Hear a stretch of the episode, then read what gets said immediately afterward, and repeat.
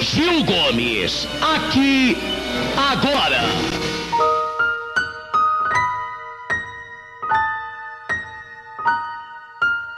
E aí, velhos e velhas, eu sou o Caio Hansen e vocês estão ouvindo o TV de Tubo, podcast sobre TV das antigas que faz parte da revista Jogo Velho. E aqui comigo, escondido embaixo do cobertor. Olá, aqui é a Sora. Aqui é o Matheus do Central Pandora. Aqui é o Felipe Barroso. Então tira a mão do rosto, porque hoje vamos relembrar o que nos dava medo na TV. Me dê sua força, Pe... Hora de morfar! Cruze, cruze, cruze. Thundercat!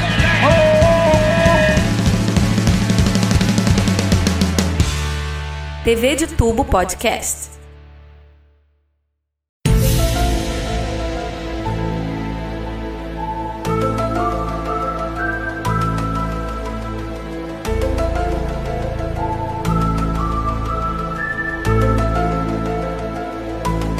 Galera, criança tinha medo de qualquer coisa, né? Às vezes era um, um programa na televisão que não era pra dar medo, mas talvez pela sua tosquice na produção, ou simplesmente porque criança tinha medo de tudo, a gente morria de medo. A nossa imaginação na infância é demais, né? Às vezes programas infantis se tornavam É. histórias assustadoras. Se tornava programa de terror, cara. Não, tem vários casos assim. A gente tá aqui com o Matheus e Felipe hoje, nossos grandes. A nossa dupla de Rangers verdes aqui. Rangers, o Ranger verde e o Ranger branco. Aqueles que chegam naquele episódio pra salvar o dia. E o Wade, a gente enganou ele, né, Sora? A gente falou pro Wade que era episódio de filme. E não é, né? Só pra ele não vir hoje. A gente Pois enganou é. o Wade. Quem não sabe, o Wade odeia o cinema, odeia a sétima arte, faz boicote contra o Oscar e tudo mais. E é, esse, esse é o Wade, né? É, o Wade não é que ele odeia a sétima arte, ele considera o cinema uma arte menor, é diferente. Exatamente. Gente, é, isso, isso é- cara, a gente fez o maior exemplo de fake news nesse, nesse, nesse programa, cara. Vai ter um dia que o Wade vai ser realmente criticado por isso. Coitado, adora cinema, não tem problema nenhum com isso. Eu tenho que parar de com Sim. essas brincadeiras. O pessoal cinéfilo vai cair em cima do Age, coitado. A única verdade nesse podcast que eu não, que sempre foi verdade é que a go- a história é gótica. De resto é tudo zoeira, não, gente. agora eu sou cyberpunk. Cyberpunk eu não sou mais agora. É gótica. Clubber, você é Clubber. Quem ouviu aí nosso episódio de Digimon tá ligado. Tem outra verdade aí rolando nesse podcast, né? De que eu não sou Felipe, na verdade eu sou o Ítalo e quando eu gravo TV de tubo eu assumo a persona de Felipe. É, você, é inclusive o Ítalo não é nordestino, ele não mora em Seridó. O Felipe é um humorista stand-up comedy do Rio de Janeiro. Ele tem um personagem, que é o, o Ítalo Chan, que é um dos personagens. É imitação, gente. Vocês nunca perceberam isso? Inclusive, a Sora é, é club, ela ia naquelas boates lá no esgoto, assim. Conheceu o Matheus lá, ele era DJ. Ele era o DJ todo de dread albino, assim, sabe? Muito, muito legal. Eles aparecem naquele filme Matrix, no, no fundo, assim. Desenhistas que nos escutem, por favor, desenhe essa fanfic que tá demais. Nós fomos a Só- inspiração das Wachowski pra criar Matrix.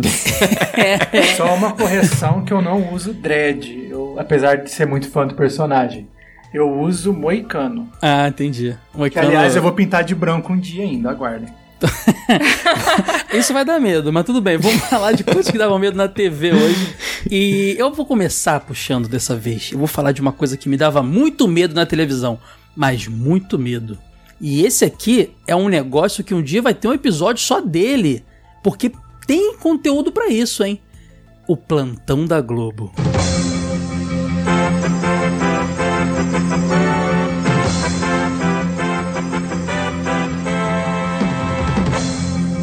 Nossa, cara, o plantão da Globo, ele dava medo por duas coisas. Primeiro, Sora, porque ele só trazia desgraça. Você lembra do É. plantão da Globo bom? Não teve. Já vinha aquela antecipação de que deu alguma merda muito pesada, assim, tipo. Sim. Plantão da Globo era só treta, nunca vinha alguma coisa boa, nunca. Só não dava treta quando, tipo, escolhiam o Papa. Aí vinha o plantão da Globo, Ah, que é era verdade. mais ameno.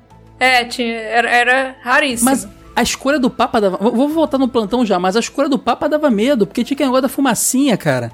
E eu ficava muito tenso com aquela fumacinha, cara. Eu ficava pensando, cara, estão queimando alguém ali dentro, mano. Estão queimando um Papa antigo, é isso? Sei lá, eu criava várias histórias na minha cabeça de cremando alguém pra fumacinha mudar de cor pra, pra dizer que o Papa foi escolhido, né? Tava tendo uma reunião e tudo mais. Dava medo isso aí, porque eles, eles apresentavam de uma forma misteriosa. Eu acho que vocês estão muito otimistas. Esse dava medo, na boa. Eu tenho medo do plantão até hoje, gente. Dá um tempo. Mas eu vejo tão pouca TV hoje que eu não, eu não lembro qual foi a última vez que eu vi um plantão da Globo. Faz muito tempo. Ah, eu lembro muito bem. Durante essa pandemia maldita que assola o Ah, planeta, é, né? Verdade. Bobeou estava entrando o plantão. Cara, mas olha só, Plantão da Globo, a gente um dia vai fazer um episódio porque realmente dá episódio, porque tem muita informação.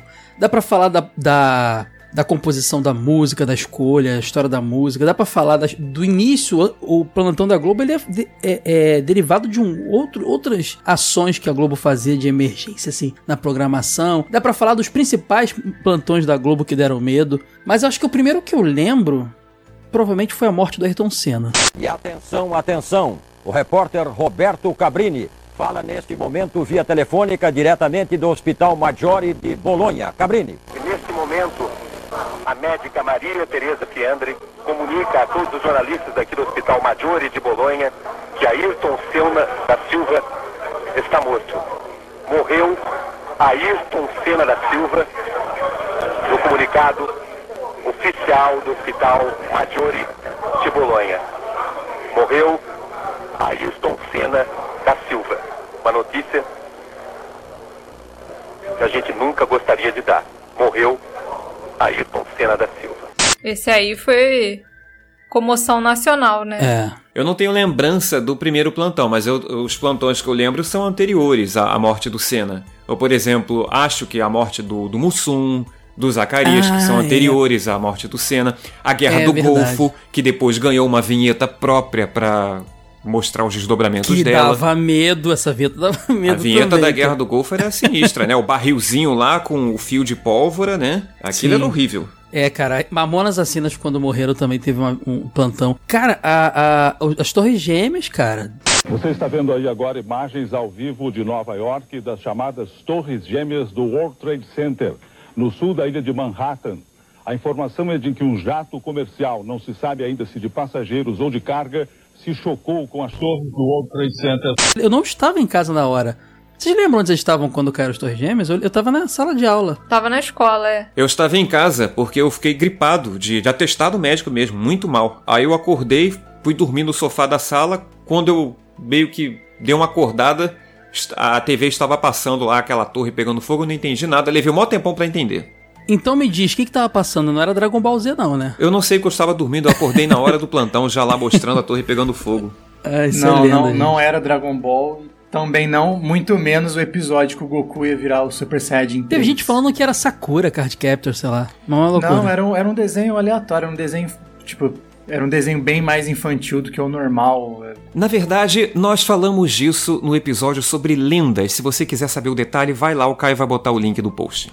Eu nem lembrava que a gente ia falar disso. A gente vai falar disso de novo, inclusive, novamente, no episódio de Plantão da Globo, que a gente vai fazer um dia. Eu quero fazer esse episódio porque é um momento épico da TV brasileira. Eu não sei se acontecia com vocês, mas lá em casa, por exemplo, quando meu irmão e eu éramos bem pequenos, a gente em época de férias escolares e ficava assistindo TV em horas vagas, aí vinha o plantão, a gente gritava de onde a gente estava pra minha mãe poder ligar a TV e ficar sabendo da notícia. Mãe, ah, é? plantão! Começou o plantão da, plantão da Globo. plantão- É verdade. Acontecia direto isso. Porque, cara, pense que em tempos de sem internet, o jornalismo ele tinha seus horários, né? Você tinha o, o jornal da manhã, o jornal da tarde, o jornal da noite, da madrugada. Isso se você, de uma forma padrão Globo ali, mas tinham vários outros também misturados ali. À noite, por exemplo, tinha dois. De manhã tinha, também tinha o regional e o, e o nacional. Mas, é, para ter uma notícia instantânea, só assim, né? Cortando a programação no meio, com a vinhetinha que chama atenção e dando lá a, a manchete do negócio. Se você parar pra pensar, hoje você, não, você vai no G1, o G1 atualiza. Mas na época não era assim que passava notícia urgente, né? Manchete na hora, assim.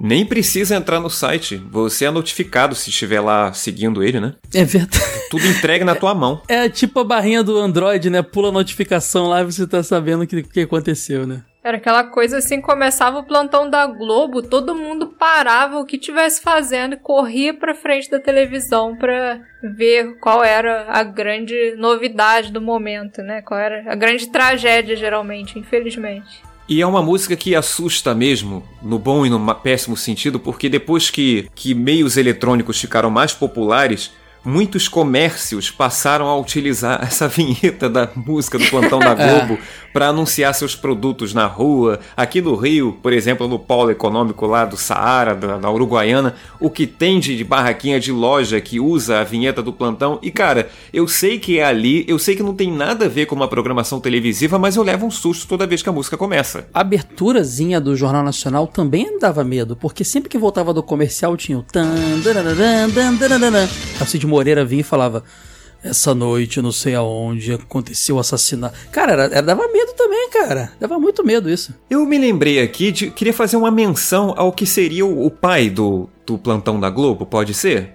Claro. O repórter Esso, né? Que é da época da rádio ainda. O repórter Esso, testemunho ocular da história. Isso gente- eu não vivenciei, mas eu já estudei muito passado e, e sei que era, era, era referência também de notícia da época, né? Com certeza, porque tinha o, tinha o noticiário, mas quando o repórter Esso entrava no ar, era notícia braba. Só pra vocês terem uma ideia, a morte do Getúlio foi noticiada no repórter Esso, o suicídio dele. Ó, pessoal, é isso mesmo do, do, do posto de gasolina. Era patrocinado o negócio, não, é, não é coincidência, não. Gra- Grande patrocínio, né? Uma das coisas que mais alarmistas que tinha tinha o nome de uma marca. O formato não era exclusivo do Brasil. E então Aham. foi só uma- um, um formato adaptado pra nossa rádio. Caras, então, é, a gente falou rapidinho aqui do, do Jornal Nacional também. Outros programas do tipo que davam medo, eu lembro até hoje de estar vendo SBT, talvez algum desenho animado, Chiquititas, não sei, e de repente começava aqui e agora.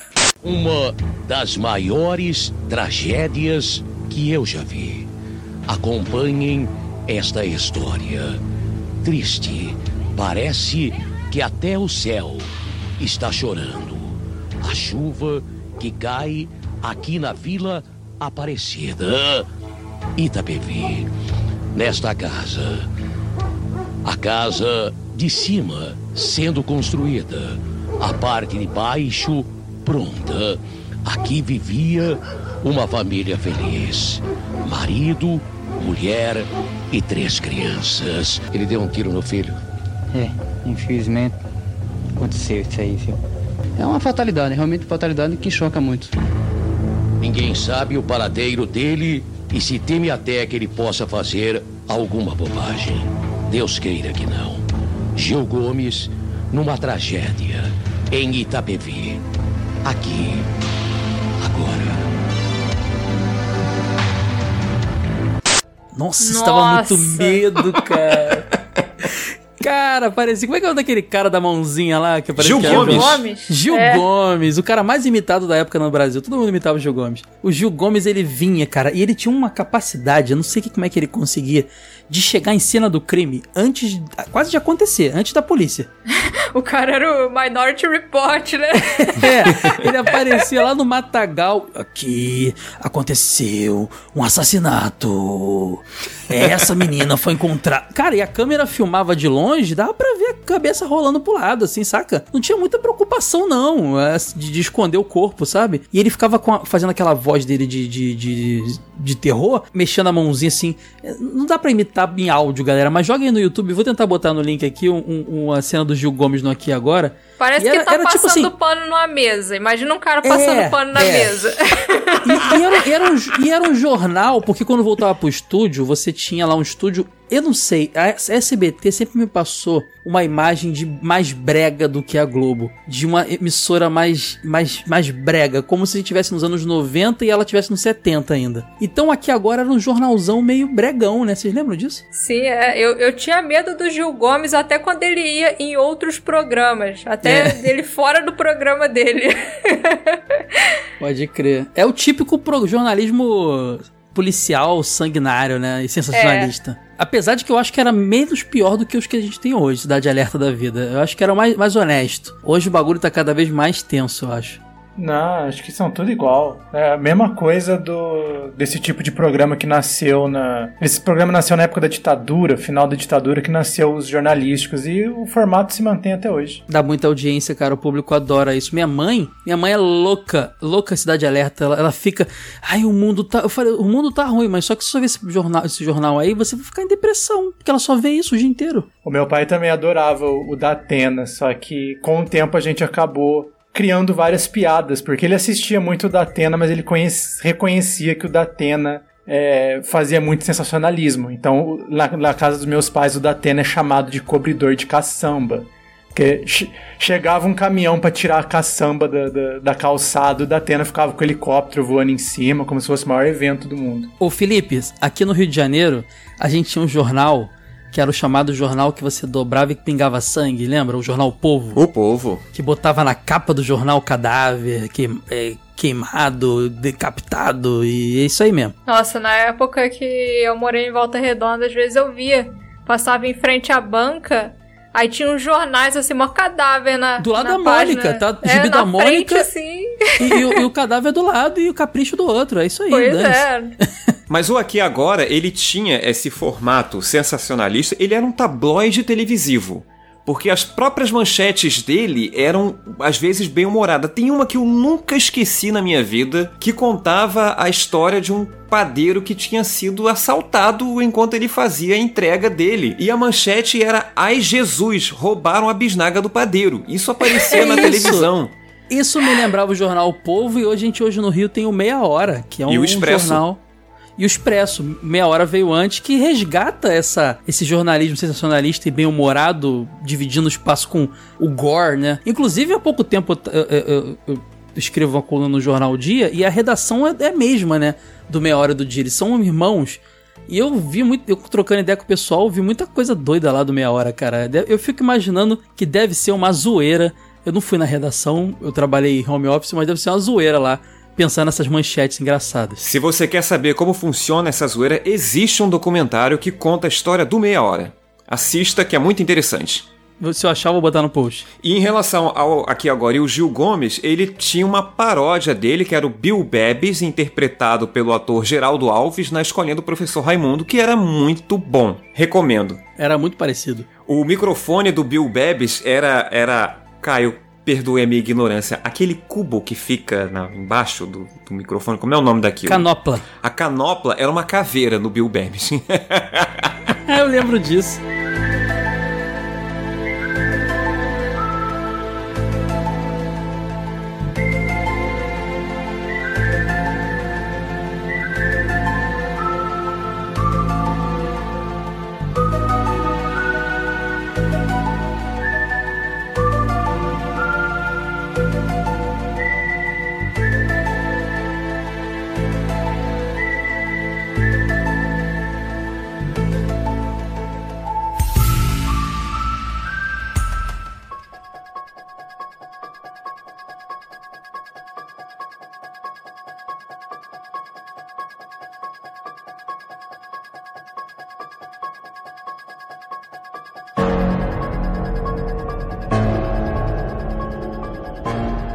TV de Tubo Podcast. Eu lembro aqui do Linha Direta, né, galera? Linha Direta dava medo. Nossa, linha direta dava medo. Agora, linha direta mistério era tipo o auge, assim, da você não dormir durante uma semana, né? Sim, cara.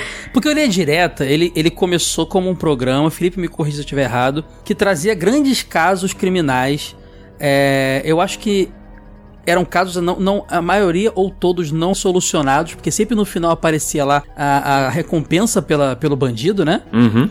E depois ele se desdobrou, não sei se teve mais formatos, mas em dois formatos que eu lembro muito bem, que era o Mistério, que aí eram casos mais antigos e que eram casos é, mais sobrenaturais, digamos assim.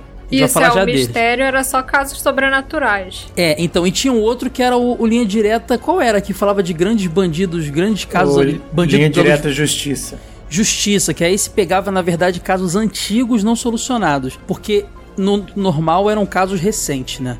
É, mas pegava casos antigos solucionados também. A ideia era contar casos antigos. né? Ah, entendi. Porque eu achava que o Justiça era pra resolver uma justiça, uma coisa que tava injustiçada. Não, tanto que eu lembro que um, um episódio que me marcou muito e que me deixou muito chocado na época que eu vi foi o do incêndio no Gran Circo norte-americano e o cara chegou a ser preso depois e tudo mais e passou no linha direta. Foi. Esse, esse circo fica em Niter, ficava em Niterói. Foi um incêndio criminoso. Muita gente morreu, muita gente ficou queimada. O, o já falecido, já saudoso médico, doutor Ivo Pitangui, trabalhou com sua equipe na, nas cirurgias que reconstruíram ah, os corpos das pessoas que foram queimados durante o incêndio. Um caso assim muito triste. E deste incêndio em Niterói surgiu um personagem que é muito comum na cultura urbana do Rio, mas não muito conhecido no resto do Brasil, que é o profeta Gentileza, o comerciante José da Trino,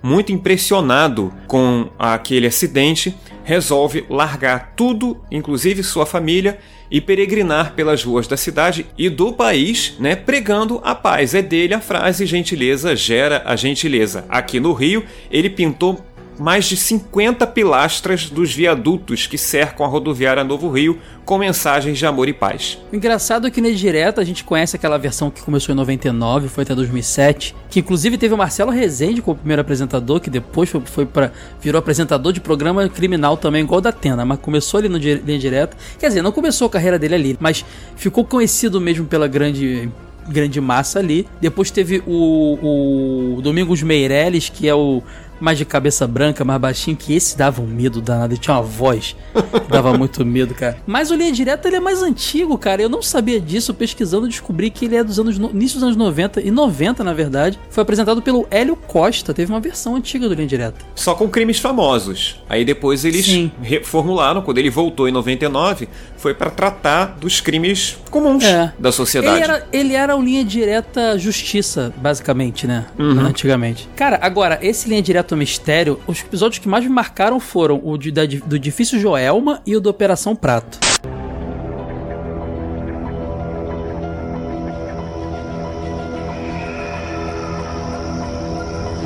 Você ouviu um grito?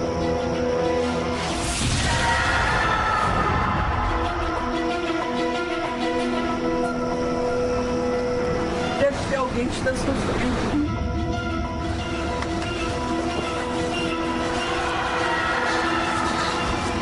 Luiz Nunes, o zelador do cemitério, tenta localizar de onde vêm os gritos.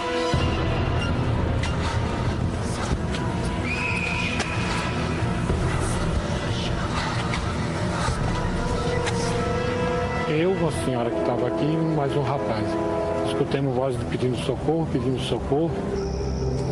Aí saímos aqui procurando, não achamos nada. Tinha mais ou menos umas 15 pessoas fazendo umas orações lá embaixo. Aí conversei com as pessoas lá, ninguém escutou nada, ninguém viu nada. Ela falou para mim, você descobriu de onde veio aqueles gritos? Eu falei, ah, eu descobri. Surpreendentemente, quando Luiz joga água nos túmulos, os gritos silenciam.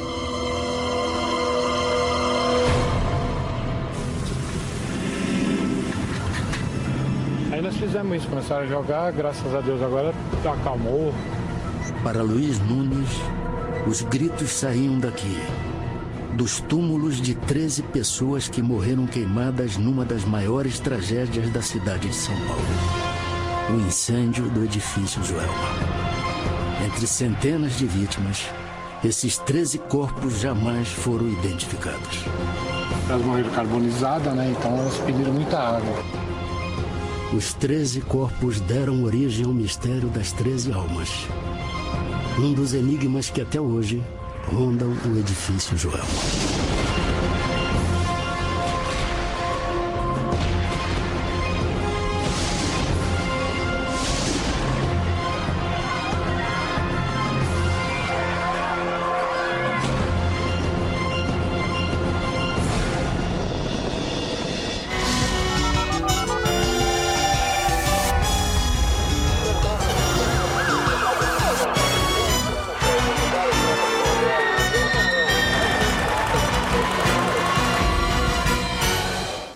Nossa, esses dois são lendários. São exatamente os dois que tiraram sono.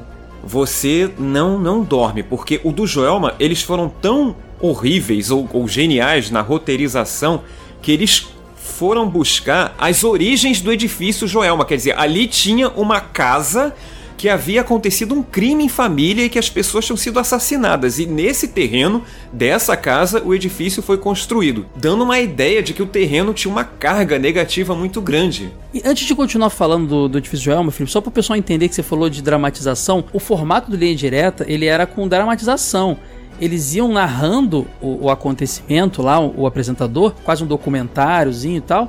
E tinham atores, geralmente atores mais, de, mais de, iniciantes, né, que estavam começando a TV. Muitos deles ficaram famosos depois. É, eles, eles iam interpretando os personagens, fazendo uma dramatizaçãozinha, né? E isso deixava o negócio mais assustador ainda. E, e agora voltando pro edifício Joelma, foi um caso super bizarro, porque você tinha o, o, esse incêndio desse edifício que matou gente pra caramba. E depois ficaram dizendo que foi mais de uma vez, se não me engano, que teve coisas ali né, naquela região, né, Felipe? Ah, eu, não, eu, eu, eu me lembro desse lance da casa com, com assassinato, crime em família ali, horrível. E ficaram falando depois que nos escombros lá do prédio ouvia-se. No, no, no, no, esqueleto do prédio que ficou lá, ouvia-se vozes e coisas assim. Acho que reconstruíram alguma coisa lá e. Nossa, dava muito medo, cara. Dizem que tem túmulos que, de pessoas que morreram no Joelma que o coveiro fala que ele tem que jogar água todo dia, porque senão os túmulos gritam como se estivesse sentindo dor. Caraca, eu, tô... E fala isso nesse episódio do Linha Direta. Eu tô sozinho é... aqui no escritório para Matheus, para. para com isso, pelo amor de Deus. Cara, a Operação Prato também foi bizarro, né? Porque é uma, foi um, um, um caso. De... Aí a Sora vai brilhar, né? um caso de OVNIs que teve na, no Brasil, né? Que a Força Aérea se envolveu. No céu existe algo mais do que as estrelas.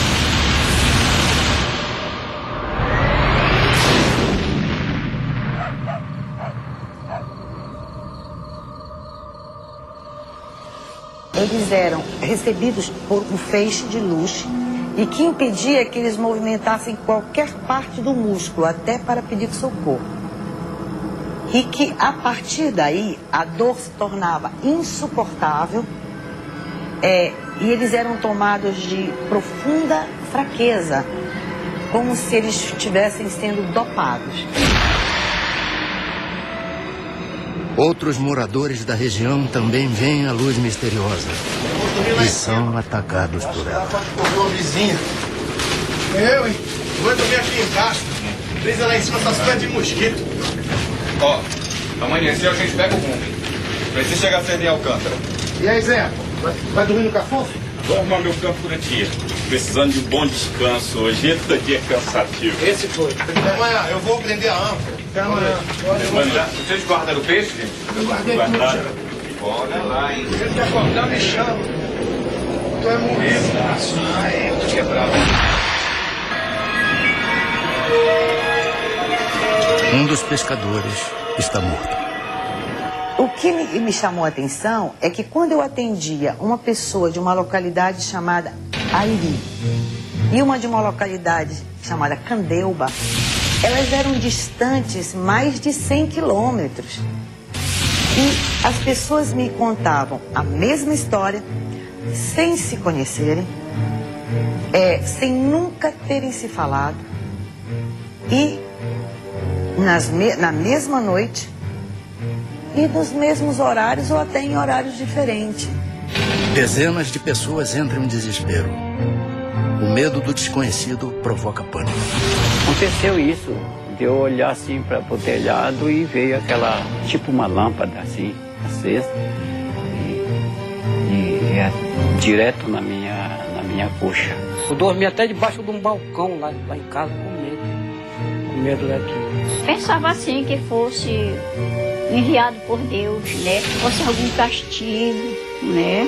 Para um podia ser uh, o demônio estaria atacando os cristãos, mas a maioria não sabia realmente dizer o que era, simplesmente demonstrava pavor. Que cara, pareceu descovador pra caramba. Foi em Minas Gerais que aconteceu, foi no interior, né? do Brasil. Não tenho é, certeza agora, onde foi. A cidade eu não lembro qual era, não, mas realmente. Foi no esse... Pará, Colares, Pará, achei aqui a informação. Que uma chuva de luzes no céu, a cidade inteira viu. E, e tipo assim, ninguém sabe explicar o que, que era, né? Veio gringo pra caramba investigar, galera de Roswell lá que investiga. Dizem que é um caso reconhecido pelos ufologistas, né? Sim, ele é bem conhecido no mundo inteiro e não foi só as luzes, né? Várias pessoas, principalmente mulheres, começaram a aparecer com uma marca de queimado na parte esquerda do, do tórax, se eu não me engano.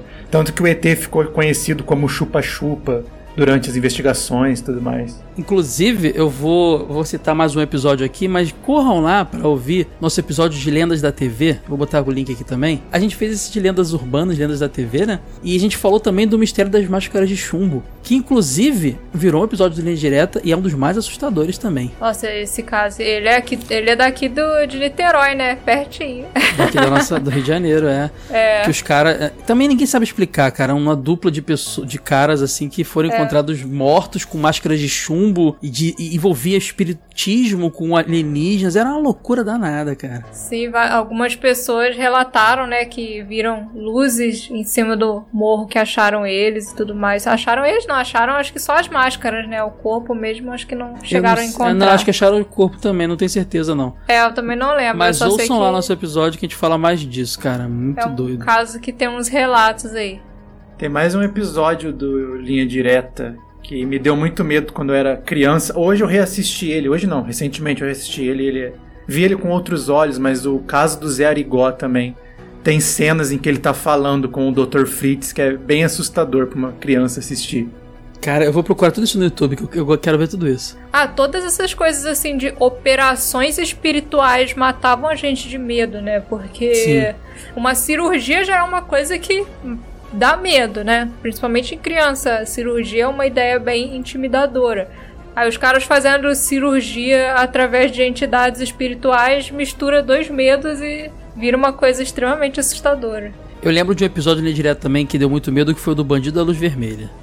Ah, Era um sim. serial killer brasileiro, né, cara? A gente tem o nosso serial, acho que serial killers também, pra, pra mencionar. O Bandido da Luz Vermelha, que é um filmaço brasileiro, né? De, de- da década de, de 80, Mas eu ele acho. existiu, não existiu? Ele existiu. E- Existiu, existiu. Ah, tá, tá. É, esse filme é interessante porque o Festival de, de Filmes de Brasília daquele ano criou um, um prêmio esdrúxulo chamado Melhor Colagem Antropofágica. Curiosamente, O Bandido da Luz Vermelha, o filme, a obra cinematográfica, que o Wade não gosta de cinema, mas ele é basicamente uma belíssima colagem antropofágica. São muitos signos brasileiros trabalhados no filme. Vejam, por favor. O que é mais doido? A cabeça desse cara tá mumificada, cara. E, e as pessoas ficam olhando pra essa parada, é muito louco.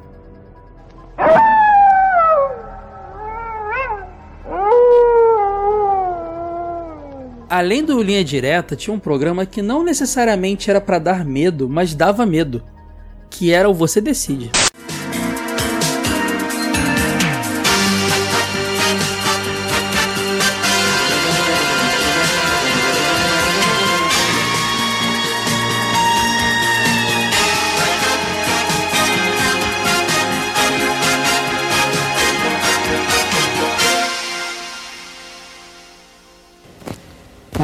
Está cheio de histórias. Histórias reais, histórias imaginadas. Mas existem algumas histórias especialmente polêmicas, onde fica difícil separar entre o correto e o errado, entre o belo e o maldito. É dessas histórias que trata o nosso programa. Histórias sempre contadas no limite entre o certo e o incerto. O final você decide. Não, você decide, eu não tinha medo, não. Eu tinha raiva muitas vezes, porque eu queria um determinado final e. Os caras decidiu o pior final, né? É, decidir o pior final, ou ainda, às vezes o final lá da maioria era interessante, seria o mais lógico, e o roteirista pirava na batata e fazia um, um plot twist maluco a partir do que o pessoal escolhia. Então dava vontade de desligar a televisão e dormir. Era o tempo que a gente não tinha internet, tinha que Mas votar a, por a telefone. abertura era meio, era meio intensa. Não, ele, ele tinha uma atenção, gente. E apresenta, ele tinha um, um negócio que dava um medinho numa criança. Era tarde da noite, a gente tava tentando ver, e, e as histórias, elas eram às vezes de crime, de traição, eram pesadas pra uma criança. E, cara, é, ele tinha aquele esquema, não tinha internet, né? Você tinha dois totens, e geralmente era um galã da Globo apresentando, ou um galã duvidoso da época, né? É, Tony vários- Ramos, Antônio Tony- é, Fagundes. exato, exato. E aí vocês iam pas- passando uma dramatizaçãozinha também com atores duvidosos. E no final ficava entre dois finais. E aí o apresentador falava: E aí, o que, que vocês votam? No final tal ou no final tal? E dava comercial. E na volta do comercial mostrava o número de votações. É interessante demais esse programa. Podia voltar hoje, né? Com um lance mais de internet. Hashtag. Você quer que ela morra ou que ela sobreviva no final? Usa hashtag morre Luana Piovani, hashtag sobrevive Luana Piovani. Isso é legal demais, isso, cara.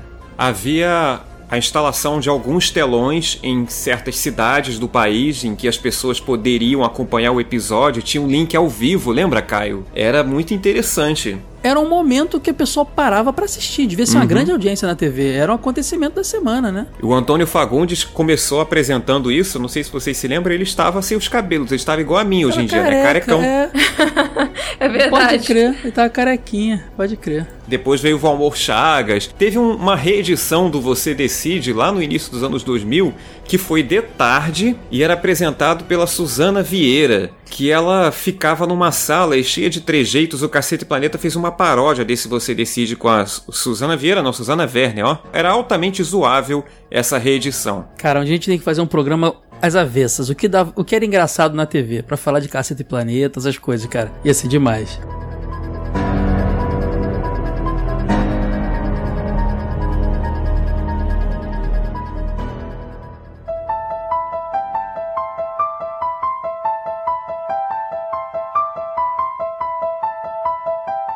Um outro programa que já assustava na abertura era o Acredite Se Quiser, né?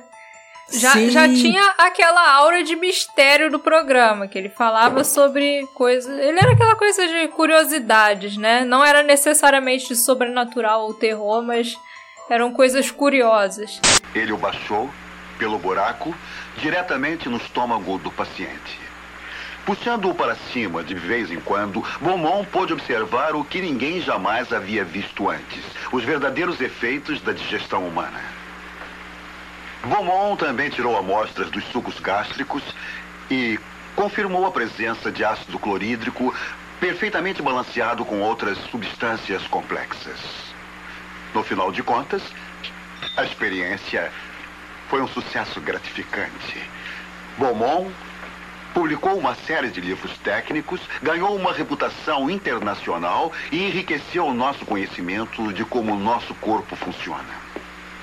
Quanto ao paciente dele, o paciente chamado Alexis, depois de 10 anos de ser cutucado e soldado, ele finalmente resolveu que já era bastante, abandonou o Beaumont e, a despeito do buraco no estômago, o qual jamais sarou, continuou em excelente estado até a morte, com a idade de 83. Acredite, se quiser. Rede Manchete apresentou Acredite. Era o programa com o Jack Palance, né, Sora? Aquele apresentador gringo, né? É, sim. A abertura desse programa era muito bizarra, porque vinha umas figuras assim, meio em neon. Aí, tipo, vinha uma caveira, depois vinha um negócio parecia, sei lá, tipo um demônio. Era muito sinistra a abertura desse programa aí. Passava na manchete, se eu não me engano, não Passava na manchete e, e eu vou fazer a- as minhas vezes aqui de Matheus e Sora. Eu, eu não tinha medo da abertura, não. Eu, eu tinha até um certo desencontro com ela, porque a arte era relativamente antiga para a época em que o programa era transmitido pela manchete. Tinha um desencontro entre o, o período de exibição dele da manchete e o período que ele foi produzido. Então aquela abertura para mim não, não dizia muita coisa. Mas Cara, eu o Felipe assistia era criança todos muito os dias. chata, cara.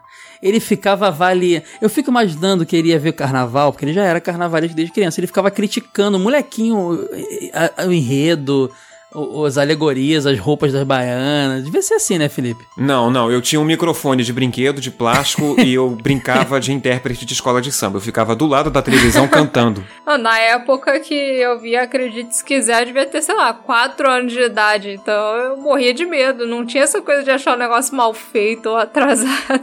Ele contava, ele contava umas histórias cada episódio, né? E nem sempre era terror, às vezes era só tipo assim, um navio que virou e não afundou, umas coisas assim. É, não, tinha, tinha até um episódio sobre gigantes, sabe? Pessoas que têm gigantismo e esse tipo É. de coisa. E ele sempre terminava com acredite se quiser. Nossa, era muito bom, né, cara? Que saudade. Uhum.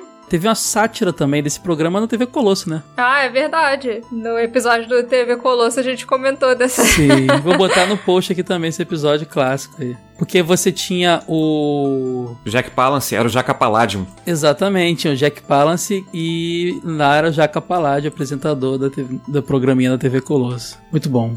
É, essa entonação do acredite se quiser, no, no caso da gente aqui no Brasil, assistia com a voz do dublador Darcy Pedrosa, que dava toda a entonação pra gente gravar na nossa memória, né? Era ele quem dublava o Jack Palance. Acredite se quiser. Tudo bem pausadinho. Era aquela coisa assim, meio. Pense bem se você não vai acreditar nisso. Outra série que a gente pode emendar nesse esquema, série não, né? É pedaço de, da, da cultura e da história da televisão, que era a mesma coisa. A ideia era mostrar é, coisas surpreendentes, curiosas, com um narrador intenso foi o Isso é um Espanto, que passou no Fantástico por muito tempo, com o Cid Moreira. Ah, é, isso, isso, já é mais recente, mas, mas ainda é antigo. Que o Cid Sim, Moreira ainda... tinha um bloquinho lá que ele era quase isso, né? Ele contava uma um, um caso muito bizarro. Sim, era. E ele, e ele falava: Isso é um espanto. Isso, exatamente. Era. E eu lembro até hoje do episódio que eu não dormi depois que eu assisti que foi o, ele contando sobre aquelas tribos que diminuem a cabeça dos Sim. inimigos. Pigme, é tipo pigmeu, né? Sei lá. Isso, é tipo, ele most, contou como é que fazia e mostrou uma dessas cabeças no museu. E eu fiquei traumatizado com isso por um, por um bom tempo. Na noite eu fiquei bem preocupado, não consegui dormir. Falando em Cid Moreira e Fantástico, eu morri de medo do, do Mr. M, cara. Chegou a hora da verdade. Para começar, a assistente não está completamente imobilizada. Essa é a chave do truque. Você acha que as pernas estão presas? Então veja.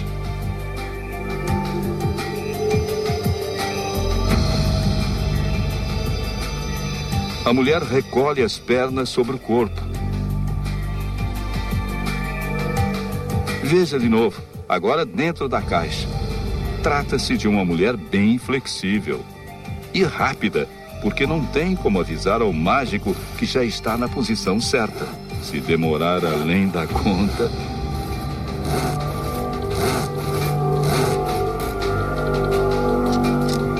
As caixas são separadas, mulher de um lado, nada do outro. Em algumas apresentações aparecem os pés da vítima, são mecânicos movidos a controle remoto. Abracadabra. O número acabou.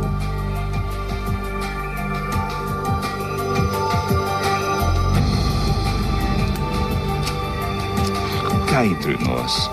É simples demais, não é? Qual será o truque que Mr. M vai desvendar no domingo que vem? Façam suas apostas, senhores telespectadores. Não, não tinha medo do Mr. M, não. Cara, ele era assustador. Ele aparecia de preto, aquela. Cara, aquela máscara dele com aquele. O olho dele movimentando dava uma sensação estranha, porque ele ficava. Não era humanizado, mas era estranho.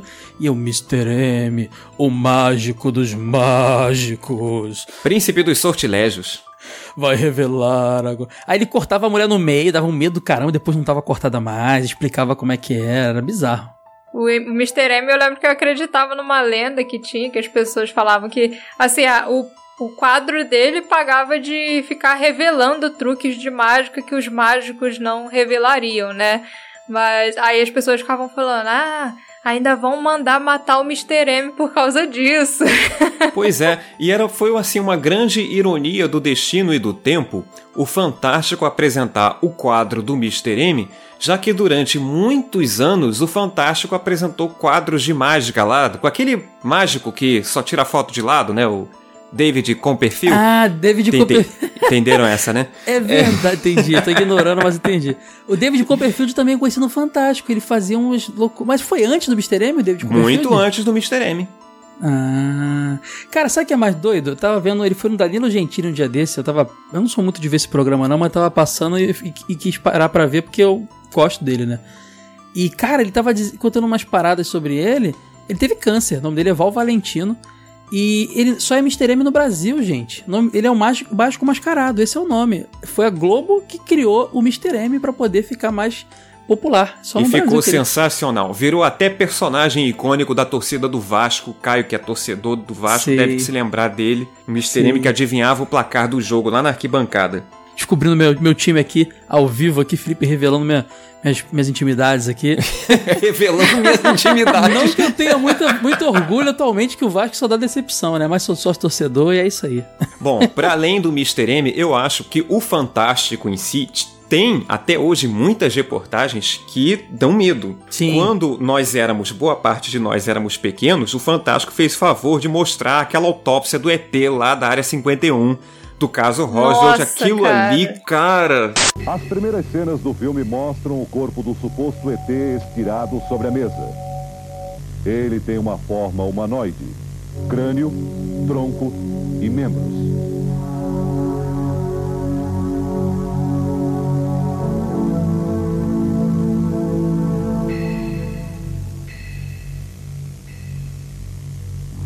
A perna direita apresenta uma lesão profunda, aparentemente provocada pelo acidente com a nave em Roswell. Parece que existe um corte no pulso da mão direita.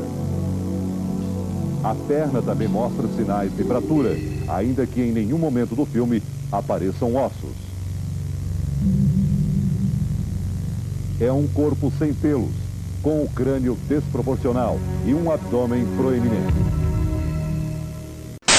Isso ali foi um grande problema, porque essas imagens já, já estavam circulando como fake. Só que a gente não tinha um jornalismo muito ágil na época sem internet. E o Fantástico sabia disso, apresentou como possivelmente real. Eles sabiam que o negócio não era real, mas deixaram a gente tipo. Não sabemos se as imagens são reais, mas foram encontrados, não sei o que lá. Aquele jeitão deles de falar e aí os ET sendo cortado. Na época eu não tinha idade pra questionar se era real ou não. Nem então foi eu. bem traumatizante. Nem eu.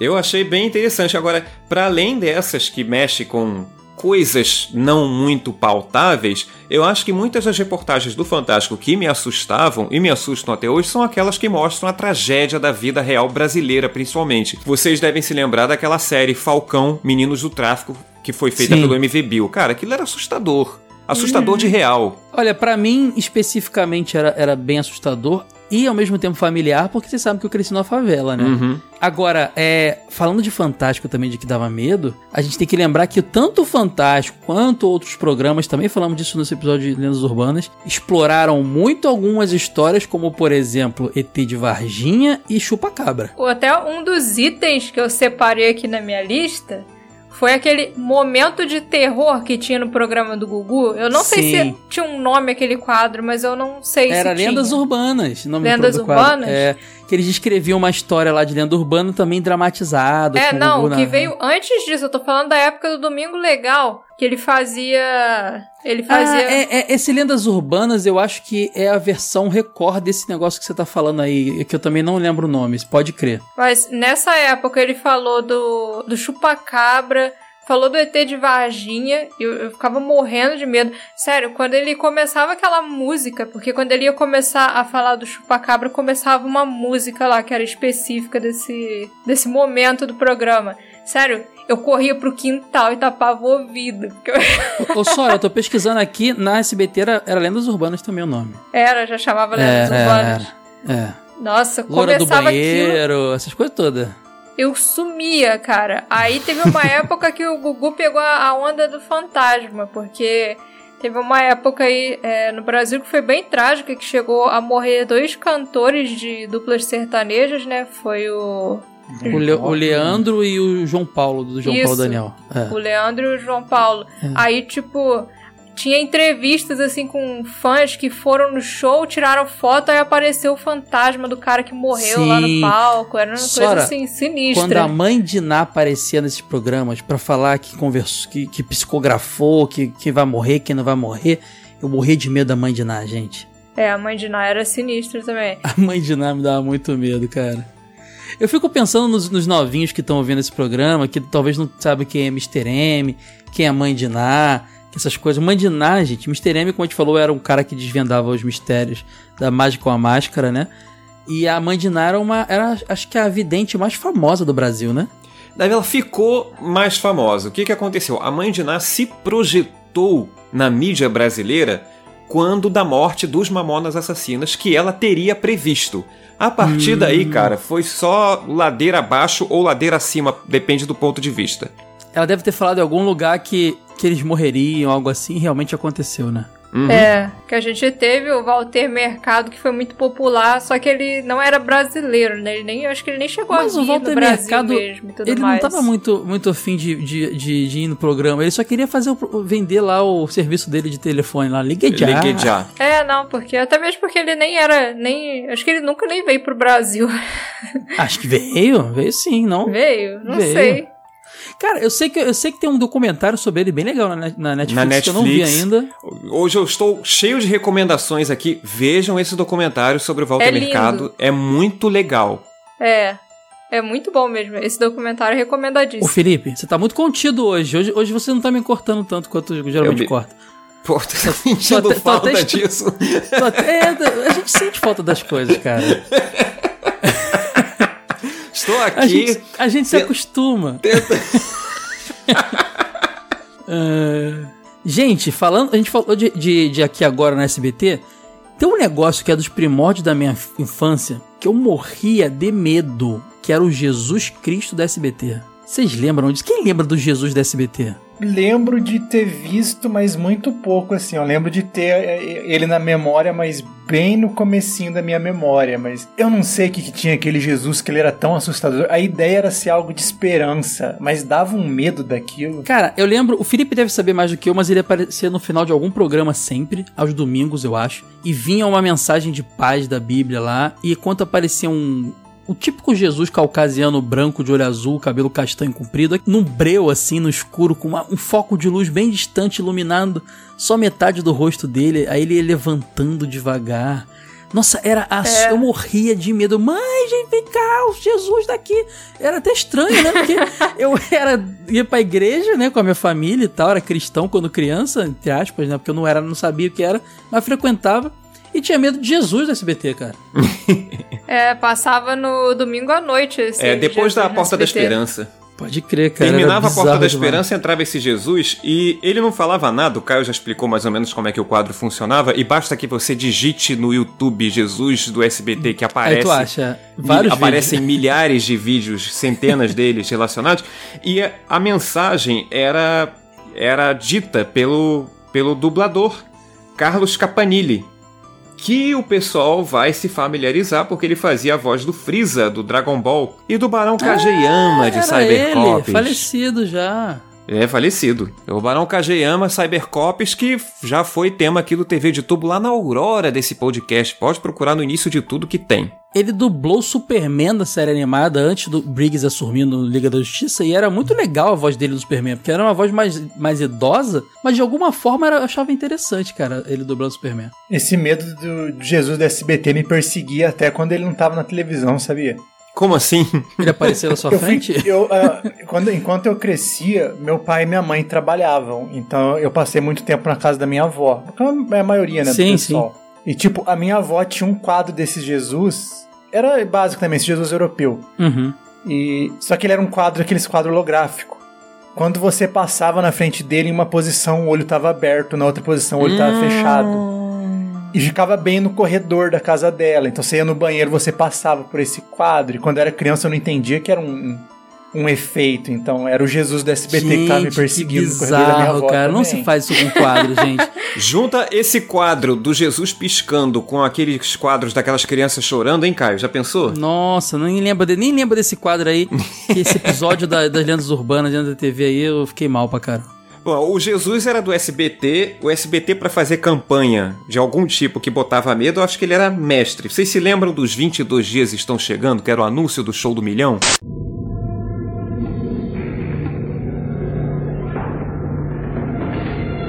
Os 22 dias estão chegando.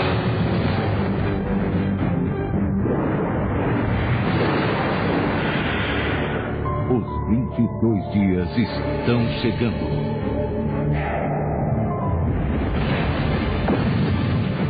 Os 22 dias que na época era jogo do milhão ainda, né? Nem era show do milhão. É, eu lembro, eu lembro que teve muito hype pra, pra começar esse programa, se falou muito disso, mas eu não lembro do comercial em si, cara. Eu tô até olhando aqui pra ver se eu acho. Eram umas imagens assim de, de, de fundo, de sombra, com tipo tempestade e a narrativa. Os 22 dias estão chegando. O que aconteceu? Silvio Santos estava de férias nos Estados Unidos e lá na TV estadunidense descobriu o Quem Quer Ser o Milionário. Pensou, vou levar pro SBT. Ligou e disse que em 22 dias estaria fazendo o programa. Aí o resultado foi esse anúncio e Começou então o Jogo do Milhão, que depois, por problemas judiciais, teve que trocar de nome, passou a Show do Milhão, e depois acabou, que parece que não tinha licenciamento com quem quer ser milionário. Coisas típicas do SBT. O Caio falou que se o cenário parecia uma TV atrasada, as negociações contratuais do SBT até hoje são muito horríveis. Cara, mas esse comercial tô vendo aqui, cara, e lembrei dele. Não faz o menor sentido com a identidade, identidade visual do programa, que é todo feliz. Quem quer um milhão? Não tem, é tipo. É uma floresta de terror abandonada, com trovoadas e esse lance dos 22 dias estão chegando. Que doideira, cara. Mas criou hype, né? Funcionou, né? Eu acho que pelo menos. Funcionou bem. O, o, Porque o... na época eu lembro que teve um hype muito grande pra estar esse programa. É, a primeira fase do show do milhão, esse primeiro, esses primeiros 22 dias aí, o show do milhão, curiosamente, é, não, ele pagava um milhão, mas a pessoa que chegou mais longe conseguiu. Foi um cara que ele conseguiu um prêmio de 300 mil reais. É, não, o milhão foi rolou bem de, com o programa já com várias temporadas no ar, Sim. o primeiro milhão. É. Muitas pessoas acabaram levando meio milhão porque era a pergunta do tudo ou nada, né? Ou você fica com meio milhão, ou você vai pra pergunta do milhão. Se perder, perde tudo. Eu teria ficado com 500, 500 mil também, porque 500 mil é dinheiro pra caramba, gente. Com certeza. Imag hoje, imagina naquela época. E era em barras de ouro que valiam mais do que dinheiro, lembra? Hum. ah, muito bom.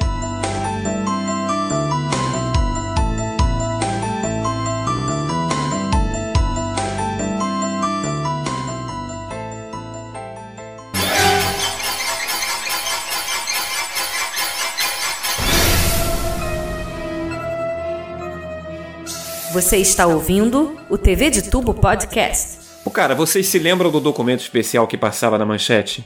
Eu tenho lembrança de alguma coisa, mas eu preciso ver também alguma coisa para lembrar. Bom, a abertura em si já me dava medo, embora ela hoje pareça uma abertura super simples, também está disponível é, no YouTube. Rapidinho, era tipo um, era tipo um, um, um, um, um Liga da Band, um repórter, aquele repórter não sei o que lá da Globo, era isso? Sim, esses, esses programas bebem muito do documento especial. Só que esses programas procuram mostrar também o lado de quem está fazendo a reportagem, o caminho ah, da reportagem. Sim. O é, documento especial não.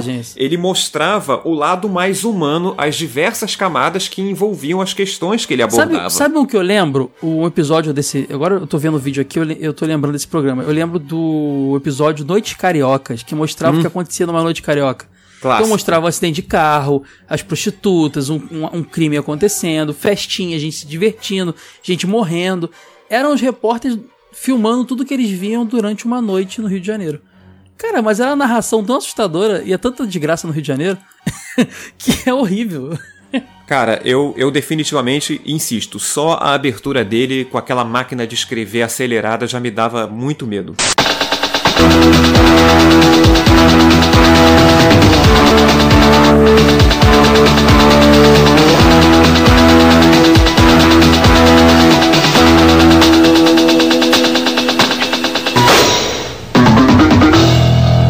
E as, os temas pro, do programa, evidentemente, não eram dos melhores.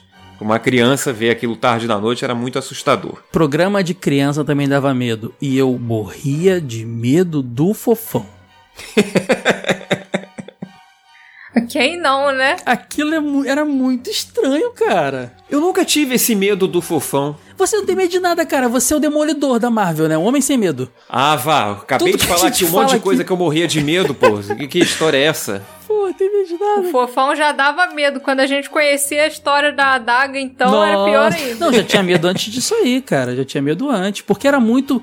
Cara, assim, eu, eu tava lendo uma vez que existe um, um, um estudo que a gente tende a, a ter uma aversão muito grande a figuras que são humanoides, mas que não demonstram feições. O que isso quer dizer? Por que, que esses androides aí japoneses que o pessoal faz, que, que é perfeito, causam, causam medo? Porque eles não. Ou então aqueles 3D de filme, de jogo. Porque eles não. Você não consegue ver no- nos olhos, o, o brilho dos olhos, a feição, a vida naquele ser. E o fofão, com tanta látex na cara, aqueles dois bochechas gigantes, era meio isso, cara. Era, era asqueroso, era assustador demais. Quem pensou Isso naquele design, cara? Vale da Estranheza. É Vale da Estranheza, exatamente, isso aí. Isso, tem um, tem um limite pra onde algo é assustador. E o, o fofão passava desse limite com facilidade. Sim, quem pensou naquele, naquele design pra, pra um personagem infantil é louco, porque ele claramente tinha a roupa do Chuck. Eles são muito contemporâneos, mas eu acho que o Brinquedo Assassino veio primeiro, né? Não, o Fofão é anterior. Ah, não é possível. Sim, o Fofão é anterior. É verdade. Caramba, então e o quem Chuck pensou no designer dele, no, no design dele, foi o próprio criador dele, o, o ator, o humorista Orival Pessini, que também já nos deixou em 14 de outubro de 2016. Muita gente aí deve conhecer o Orival de seus outros personagens. Ele era o Patropi da Praça é Nossa, da Escolinha do Professor Raimundo, o macaco Sócrates do Planeta dos Homens e também da Escolinha do Professor Raimundo. Enfim, ele era especialista em máscaras. Aliás, aqui no Brasil, ele foi pioneiro nessa técnica do látex. Mas olha só, até o Patropi, aquele cara do macaco da Cidade dos Homens, me dava medo também, cara. eu tinha medo de tudo que esse cara fazia. Coitado É. do Pessini. Muita gente tinha medo da vovó Mafalda também, né? Eu não tinha Sim. medo dela, mas eu via muitos relatos de crianças que morriam de medo da vovó Sora, Mafalda. Eu tinha medo dela e eu era tão novinho e eu morria de medo do Bozo, cara. Porque eu tinha medo de palhaço. Eu era aquela criança que tinha medo de palhaço. Fui no circo, foi traumático demais. Eu tinha medo do Bozo, da vovó Mafalda. Qualquer palhaço que botasse na minha frente, eu tinha medo. Coitado dos palhaços, gente. Eu entendo que as pessoas têm medo de palhaço. Hoje em dia eu tenho esse entendimento, mas eu, durante um bom tempo da minha vida, eu não entendi. Eu achava até maldade com os palhaços terem medo de figuras que foram feitas pra nos divertir. Eu acho que tinha tanta coisa na televisão pra se ter medo. Por exemplo, Tokusatsu, cara. Aqueles Tokusatsu da Nossa, manchete, sim. quando eles começaram, tinha uma oferta ali de, de, de monstros pra gente ter medo. Alguns muito caricatos, mas Monarca Ladeus de Flashman, eu tinha morria de medo daquilo, cara. Eu já contei essa história, inclusive. A minha avó, que eu já mencionei aqui no episódio, eu nem lembro qual foi o episódio que eu falei dela. Foi no do, do Bigman. Foi do Bigman. Que eu contei a história que a minha avó via Tokusatsu comigo, via TV Cultura, ela ficava fazendo companhia, porque ela me- meio que me criou e não queria que eu fosse pra rua. E era de lei, cara. Tava vendo Changeman, tava super divertido quando o monstro. Ou então já. É, cara, quando tava, quando tava vindo algum monstro, quando o Gyodai aparecia pra crescer algum monstro. Aí, mano, eu tinha que gritar, vó! Aí ela tinha que sentar comigo enquanto a luta acontecia. Porque eu morria de medo dos monstros, cara. eu queria ver, era divertido, mas na hora do monstro eu precisava dela perto de mim.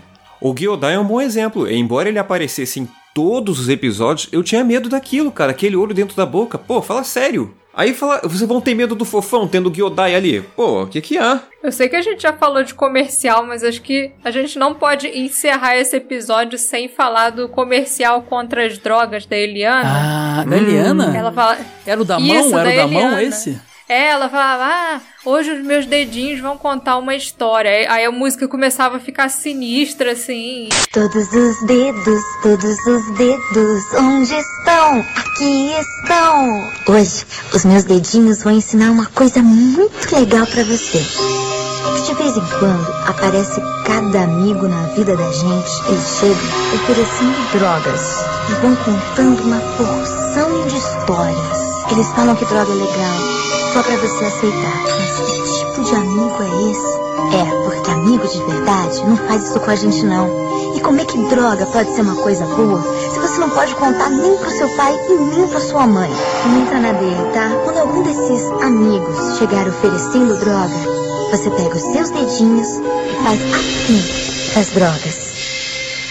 Aí ela começava a falar dos amigos que são que não são amigos de verdade, que oferecem drogas. Parece uma borboleta, uma fadinha do mal. Meu Deus, que bizarro. tem uma, uma parte que morre uma fadinha, assim, um negócio mó sinistro. Isso é bizarro. Desse comercial participaram várias celebridades. Ana Paula Rose foi uma das que participou. Aí teve a Eliana. Teve o Nino do Castelo Ratimbum. Não era o ator, era o Nino. Sim. O personagem participou da campanha Drogas Nem Morto. A Marília Gabriela também participou de um, um desses. Ele era bem pesadinho, bem complicado ele. Mas tinha também os comerciais que pediam a preservação da natureza, comerciais do SOS Mata Atlântica, e tinha um comercial que eu não lembro se era do SOS Mata Atlântica. Eu sei que ele era ali alguma coisa entre 90 e 92. Era uma música meio um andamento meio tribal dela e no final um dos barulhos que se, se ouvia na música era uma serra elétrica cortando uma árvore de tronco muito grosso e saía sangue da árvore, cara.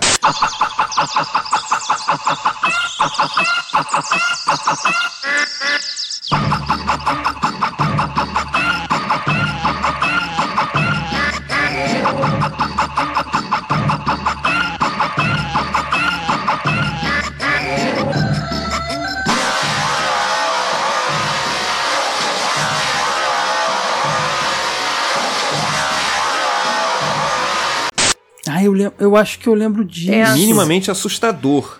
Caramba, eu lembro disso, era assustador demais. Tem umas paradas que eu apaguei da minha mente, cara. Eu acho que meu cérebro tem aquele sistema Não, de não tem segurança. problema. A gente vem aqui e resgata o lixo todinho. Sabe aquele sistema de segurança que apaga da tua cabeça que traumatiza? Tá voltando tudo agora, cara. Vou dormir muito bem hoje.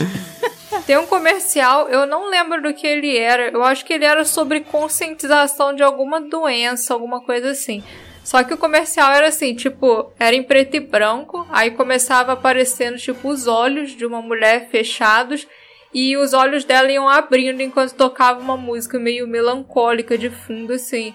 Aí no final do comercial devia ter a, a mensagem. Só que esse comercial me assustava demais, tipo, me dava muita agonia ficar de frente pra televisão enquanto aqueles olhos iam se abrindo devagar, assim. Sempre que esse comercial começava, eu a televisão dos meus pais ficava numa naquelas estantes assim que a, a televisão fica no meio e tem várias prateleirinhas, várias coisas assim. Eu me escondia atrás da estante até acabar o comercial, porque eu ficava muito agonizado de ficar de frente pra TV quando passava esse comercial. Ô Sora, eu não sei se é exatamente esse comercial que você está falando, mas tinha um de doação de órgãos que era mais ou menos assim. Então eles ressaltavam a importância da doação de órgãos, a pessoa ali morta, né? E com a doação de órgãos ela ressuscitava, ela voltava à vida. Era esse mesmo, cara. Era esse da, da mulher. Ah, só achei o comercial aqui da, da mulher. Ai, cara, esse comercial dá muito medo mesmo. Caio, você vai conseguir dormir hoje? Nossa, eu, tô- eu tô- eu sou muito medroso, gente, cara. Eu tô vendo tudo aqui no YouTube quando vocês falam. É? Agora, a gente, a gente falou de, já de, de coisa de infantil, mas eu tenho que falar de uma coisa que eu amava. Amava, era, era louco por isso, mas eu tinha medo. Que era o Ratimbum. O Ratimbum Como como, assim? um todo. Eu tinha medo, porque fantoche dá medo. Fantoche não é saudável, aquele negócio não é legal. É, se for pensar, a atmosfera do Ratimbum e do Castelo Ratimbum é um pouco sombria, né? Sim. O castelo nem tanto. O Ratimbum, é, eu acho que a atmosfera dele parece um pouco sombria por causa do ano de produção, que era o tipo de iluminação que se usava no estúdio de TV. E aí, quando o Ratimbum se popularizou pra gente, a gente já estava acostumado com outro tipo de luminosidade e cor em programas, então ele era um pouco assustador. O castelo já tem cores mais quentes, né? Mais, ele é mais iluminado, ele é mais solar. Talvez por isso. Quem, quem conheceu o Cocoricó depois, beleza. Eu também era criança no Cocoricó, mas eu sou pré-Cocoricó. O Cocoricó é um spin-off do Ratimbum, porque teve um especial dentro do Ratimbum chamado Banho de Aventura. Vocês lembram disso? Que apresentou o personagem Júlio, que depois foi pra fazenda e conheceu as galinhas lá. mas ele, na história, é, ele, ele, ele tinha um cachorrinho chamado Léo. E o Léo some, e na verdade ele vai pro vaso e dá descarga e o cachorro vai embora. E ele entra no vaso também e ele vive várias aventuras atrás do Léo. Tanto é que tinha a musiquinha, cadê o Léo? Cadê o Léo? O Léo, onde é que está? Nossa, eu morria de medo desse, desse bando de aventura, era no Ratimbum. E o pior de tudo, cara, é, era muito assustador. Aqueles fantoches, eles eram muito assustadores, cara. O, o Júlio era muito trash, o- o Léo também, nossa, era horrível. Mas era legal. Bom, a Cultura, que é a produtora tanto do Ratimbum, né, que teve 192 episódios, né? Foi de 5 de fevereiro de 90 e foi exibido até 94. A Cultura é mestre em reciclar as coisas. Se ela reciclou o Júlio lá pro Cocoricó, ela também reciclou o lobisomem dela do Mundo da Lua, que depois foi usado no Castelo Ratimbum. Tem um episódio do Mundo da Lua lá que aparece. O, nome do episódio é Medo do Escuro. É o episódio 33. Ah, não, desculpa. É o episódio 15 do Mundo da Lua. E aparece um lobisomem lá. E esse mesmo traje é utilizado no episódio 33 do Castelo, que é Com Que Roupa Eu Vou, que é um episódio de carnaval. Muito bom, por sinal. Não é porque fala de carnaval, não, mas é um episódio divertido. Esse episódio do, do lobisomem é tenso em ambos os, os projetos. É verdade. Tem um outro, tem um outro episódio do Castelo Ratimbun que me deu medo quando é criança. É o episódio TV Mania, em que o Nino e o pessoal tá muito viciado em ver filme de terror. E de repente a energia acaba. E eles começam a ser perseguidos por um alienígena cabeçudo que parece ter uma jaca na cabeça. que, e ele não fala, ele só geme. E eles, é, é isso, o episódio é esse, eles ficam correndo dentro do, do castelo, fugindo dessa criatura. E no final revela que era o ET, na verdade, era só o tio Vitor fantasiado que tava querendo dar um susto neles porque eles ficavam vendo filme de terror o dia inteiro. Só que, tipo, a- o design dessa criatura é muito assustador, é muito emprestado desses ficção científica pulp dos anos 50, de invasão alienígena. Aquele ET cabeçudão, né?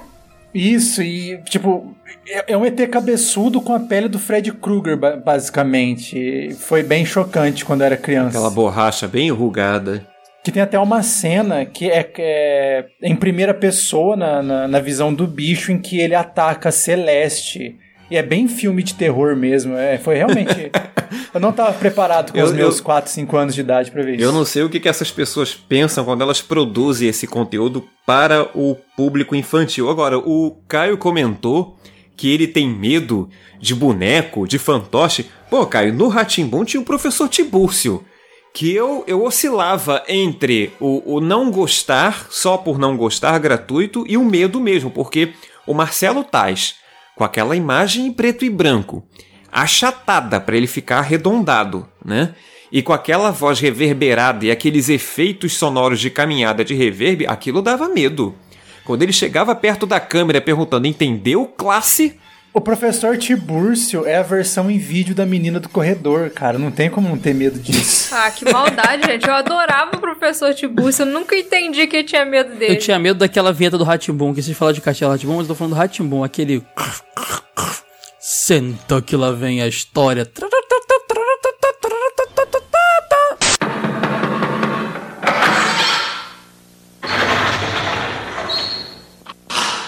Senta que lá vem a história.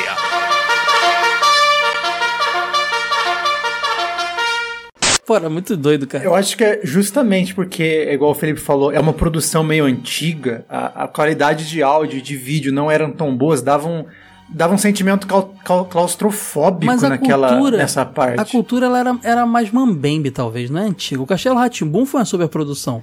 Mas o Ratimbum ainda não era essa essa superprodução toda. Eu, eu defendo essa ideia do, do intervalo temporal inadequado. Quer dizer, a gente, é, crianças dos anos 90, vendo aquela produção ainda feita com recursos dos anos 80.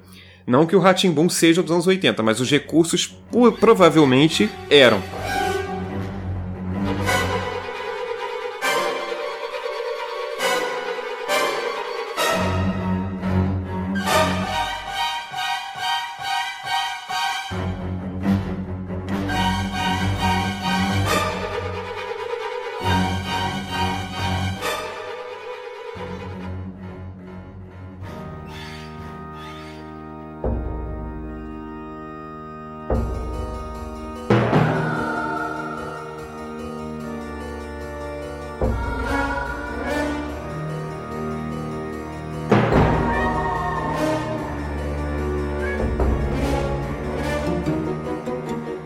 Gente, sabe o que, que dava medo? As novelas do Agnaldo Silva. Todas elas. Cara, era, era lobisomem, era toda, toda. Ele tinha um formato que era meio, geralmente, alguma história que se passava no Nordeste, ou algo do interior do, do Brasil, e sempre tinha um romance e tal, e um grande mistério. E aí, cara, que dá pra, dá pra listar quais aqui? Cadeirudo, Cadeirudo. e Sérgio Cabeleira. Mais clássico. Cadeirudo era de qual mesmo? Qual novela? A Indomada. A Indomada. A Indomada. Cara, o Cadeirudo dava medo porque era um, era um serial killer, mas ele não matava, né? Ele matava, não, ele só, ele Não. só cortava o cabelo das mulheres, né? Não, ele dava um susto. E dava uma Era cheiradinha. Não, ele cheirava elas, se eu não me engano. Era um cara com uma roupa meio de, de malandro da Lapa, sei lá, um chapéu, mas ele andava com as cadeiras toda arreganhada, né? Nossa, era, era, aquilo era. Ele, ele andava fazendo a dança do Daniel, basicamente. Sim, Daniel Sertanejo. aquilo era tão grotesco, tão, tão, tão anti, des- anti-humano, sabe? Tão animalesco aquela da, deles, que deixava. Sabe aquela, aquela, aquele medo? Que tem vários tipos de medo. Tem aquele medo por ser, ser esquisito, pela esquisitice, sabe? Então a gente vê que ele, que ele, ele sempre parecia na sombra. Nossa, era muito, dava muito medo, Cadeiro. É, é o desconhecido, né? É. É o medo por movimentos que não parecem humanos. Ele entra no Vale da Estranheza também. Exato. E você vê isso em filmes bem recentes. O... Os filmes do James Wan atualmente usam bastante isso. Babadook usou bastante isso também. E até o Chamado, a versão americana do Chamado, faz isso. E tudo originou na novela A Indomada. A Indomada, que foi escrita pelo Aguinaldo Silva junto com o Ricardo Linhares, foi exibida de 17 de fevereiro a 11 de outubro de 97, com 203 capítulos. O mistério do Cadeirudo, gente, ele era uma, uma mulher. Era a Vai dar Lourdes spoiler, Maria. cara? Vai dar spoiler? Ah, claro. É, eu tava pensando nisso Mas ninguém aí. vai Olha. ver, vai ver onde? No, no Viva? Não sei nem que alguém vai Pois ver a é. novela. Na, na Globoplay. Mas olha só, todo mundo. pa- Essa, essas, essas novelas com mistério, todo mundo parava pra ver o dia que revelava, né? Geralmente era um episódio antes do último. Era o assunto do Brasil na época, né? Quem é o cadeirudo? O povo especulava. Tinha, hoje, não tem esses YouTube hoje que fica fazendo teoria? O pessoal fazia isso na calçada de casa, né? Vocês lembram do Astromar Junqueira do Rock Santeiro, que era aquele cara que vi- diziam que era lobisomem? Esse dava medo também. Vocês não viram o Rock Santeiro? Tinha o né? lobisomem do rock santeiro. Tinha a mulher de branco na Tieta, né? Mulher de branco. Nossa, a mulher de branco dá muito medo da Tita, cara. Pô, dá muito medo, cara. Mas o Sérgio Cabeleira de Pedra sobre Pedra, eu, eu tinha medo porque o personagem dele gritava muito nas noites de lua cheia e a Osmar gente Prado, não. Osmar Prado assustador nessa novela. Com certeza. E a gente não sabia o porquê que ele gritava tanto. Parecia que havia um sofrimento ali e você não sabia o que era. E na verdade, foi revelado depois que, devido a uma maldição, ele era puxado para a lua. E aí a dor que ele sentia era dele, dele sendo puxado, né? E tendo que ser amarrado para ficar na terra. Cara, as novelas eram maravilhosas, cara. Vocês se lembram do mascarado da novela A Viagem? Havia. A novela Viagem inteira dava medo. Que usava uma máscara branca, um cabeludo, não era? Um, um uma- um traje sempre de palhaço, mas aquele palhaço que remete à comédia dell'arte italiana, né? O carnaval da Itália. Não, a, a viagem inteira dava medo, porque era uma novela que tratava de espiritismo. E eu era uma de uma família cristã. Então eu cresci num ambiente que ensinava que aquilo ali era do mal. Então eu, eu morria de medo dessa novela, porque tinha fantasma. Tinha o Alexandre. Lembra do Alexandre? Que incorporava Alexandre. na moto Essa do cara. novela, de, vez em quando, tinha visões do inferno também, Sim, ele mostrava o- o- os conceitos de espiritismo de céu, inferno, umbral. Era uma novela muito interessante. Hoje ela tá datada, com efeitos especiais datados, motivos óbvios, mas era interessante. Ainda mais quem pesquisa o espiritismo, é, é, kardecista e tal, vai gostar. Agora, o mascarado, cara, ele era bizarro porque ele era um cara com o rosto queimado, né? É verdade. O nome do, do personagem era Adonai e ele te- te- teve o rosto queimado num acidente. E ele era muito amigo da Carmen, que era uma das personagens, uma bonitona. Interpretada pela Suzy Rego. A novela Viagem, essa que a gente está falando aí com Suzy Rego, com a Cristiane Torlone, com Guilherme Fontes, que fez o Alexandre. Sim. Ela é a segunda versão dessa novela. A original Sério? ainda era em preto e branco. Não, e, e é baseado em livros kardecistas mesmo, né? Tem conceitos reais ali aplicados. É pessoal espírita diz que é, que é uma boa, boa adaptação do- dos conceitos, assim. Outra novela que tinha um personagem estranho era Mulheres de Areia, de 93, lá com a Glória Pires interpretando Ruth e Raquel. Depois a Raquel imitando a Ruth e a Ruth imitando a Raquel. Quatro personagens aí pra uma atriz só. E essa novela Mulheres de Areia de 93 também é um remake, porque a original dela é de 73, 74 e Eva Vilma é quem fazia Ruth e Raquel na época.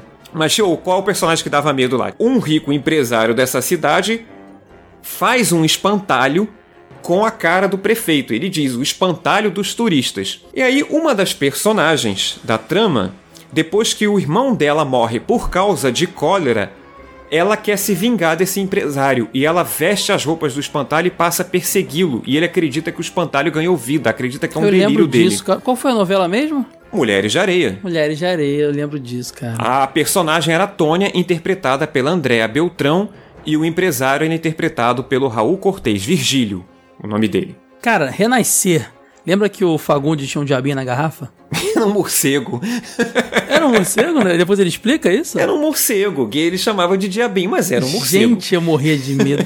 Cara, eu morria muito de medo. Eu tinha mais medo do Tião Galinha do que do diabinho na garrafa. Eu tô vendo aqui o o espantalho que você acabou de falar, me veio tudo na cabeça agora. E o Raul Cortez, o personagem dele, ele enlouquece por causa desse, espantalho. Ele fica completamente louco, porque só ele via. Ele enlouquece, cara. Foi uma vingança da Tônia. Cara, o espantalho era, era assustador porque ele era muito mambembe, parecia aquelas coisas, sei lá, bizarro. Como é que o, o final do personagem ele morre, o Raul, o Raul Cortez? Eu não lembro. Ele acaba morrendo. Por causa do espantalho. Uhum. Maravilhoso. Novela antigamente era tão bom, né? Hoje em dia não tem mais isso.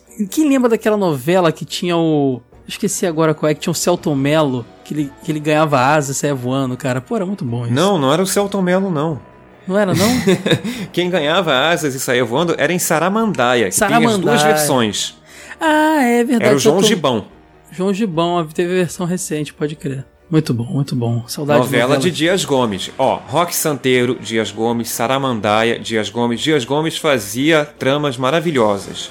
Elas, inclusive, eram. Boa parte delas eram oriundas do teatro e que ele adaptou para televisão. Sabe o que eu tinha muito medo? Uma série que foi a estreia do. Era do Dia- Dias Gomes também, a estreia do. O cara que fez o Caco Antibes, meu Deus, como é que é o nome dele mesmo? O Miguel Falabella, Noivas Miguel de Falabella. Copacabana. Noivas de Copacabana. Ele era um serial killer que matava noivas de Copacabana, meu Deus. Quando É eu ia visitar parentes em Copacabana, eu via aquele calçadão, eu ficava, não, não, vamos pra casa, por favor. Eu ficava com medo do, do cara aparecer e matar alguém. Nem noiva eu era. Nem tinha como eu ser noiva. é, muito bom. O, Saudade. o Caio, o Caio fa- faz uns complementos na fala dele que às vezes eu me pergunto qual é a necessidade desse complemento. Tipo, não tinha como eu ser É, noiva. Tá, Contextualização. A minha negócio. cabecinha aqui, só, só eu entendo minha cabecinha. Uma personalidade da TV que também deu muito medo da gente foi o Padre Quevedo, né? Ele ficava Não falando, isso não existe, é. existe. Ele era, mas assim, ele tentava provar que as coisas não existiam, mas daquele jeito sinistro. Eu lembro que teve uma vez que foi passar um, tipo um mini quadro do Padre Quevedo dentro do programa do Gugu. E na abertura teve uma cena que me marcou muito, porque ficava mostrando vários desses vídeos sobrenaturais, que depois ele ia é, desvendar algum caso desse aí. E, tipo, tinha uma, uma cena que era tipo uma menina na cama, assim, deve ser de algum filme de terror. Tinha uma menina na cama e, tipo, o colchão começava a tremer, assim, sabe? Tipo, jogando ela pra cima, assim. Caraca, no dia que eu vi esse negócio, eu, eu juro que eu senti o colchão da minha cama tremendo de novo. A criança sente tudo, cara. Demais. Não, e depois ele, a história ainda era que, pelo menos nesse episódio que eu vi esse dia, era que um menino ficava falando que ele ia pisar no terço, que não sei o que, que ele tipo queria ser. É, tipo, ficar profanando coisas. Aí um dia a mãe dele tirou a foto dele e a foto saiu com um terço debaixo do pé. O menino ficou amaldiçoado lá. Nossa, cara, era muito sinistro. O Padre Quevedo se revelou para o Brasil, se popularizou no Brasil em um quadro dentro do Fantástico, né? Tinha que ser. Quando eu falo que o quadro do Fantástico é problemático, vocês não acreditam? E aí ele mostrava, desvendava certos truques. Logo no- nos primeiros momentos dele no Fantástico, ele visita uma casa em que os moradores dizem que a casa tem atividades paranormais, que os objetos voam do nada. E aí ele mostra que não é que voe do nada, é porque a caçula lá, enfim, uma das meninas, uma das crianças é que fica atacando essas coisas quando ninguém vê. E ainda se faz de desentendida quando perguntada sobre o Eu assunto. lembro disso, cara.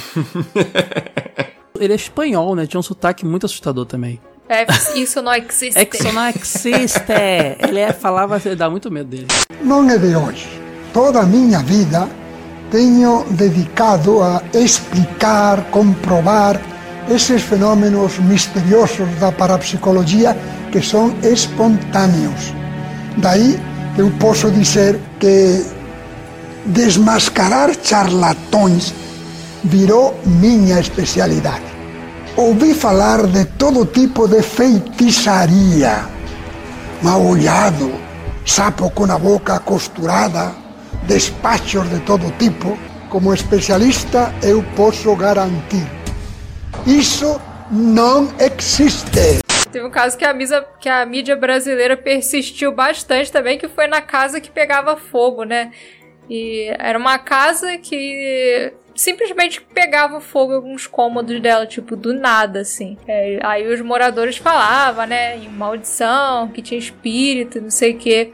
Aí um dia, foi até foi o ET e Rodolfo que desvendou esse caso. É, o ET e Rodolfo estavam lá fazendo uma entrevista na casa que pega fogo. Aí, tipo, eles estavam indo embora. Claro que é tudo combinado, com certeza, né? Acho que o SBT só tava de saco cheio da casa que pega fogo. Porque eles estavam saindo, né? Estavam indo embora, se despedindo, fazendo aquele encerramento da entrevista. Aí, de repente, a casa começou a pegar fogo. Aí, na hora que eles viram que começou o incêndio, eles entraram correndo na casa. Aí na hora que eles entraram, eles conseguiram pegar um cara meio que jogando um cobertor, pegando fogo, assim. Aí essa foi a, a revelação do mistério da casa que pegava fogo. Meu Deus do céu. Ninguém levou o padre Quevedo a sério, viu? Só o que rodou. Cara, olha só, galera, a gente vai entrar na última rodada agora. Quem tiver coisa para falar, essa é a hora, tá? Maravilha.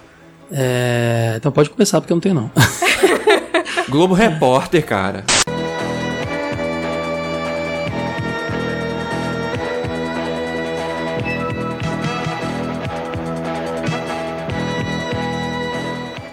Pô, a gente falou de Fantástico. Globo Repórter tinha umas ah, Globo reportagens... Repórter mostrava a Amazônia, cara, todo domingo, não aguentava toda sexta-feira. Não, não, isso... Era uma, era uma sexta-feira...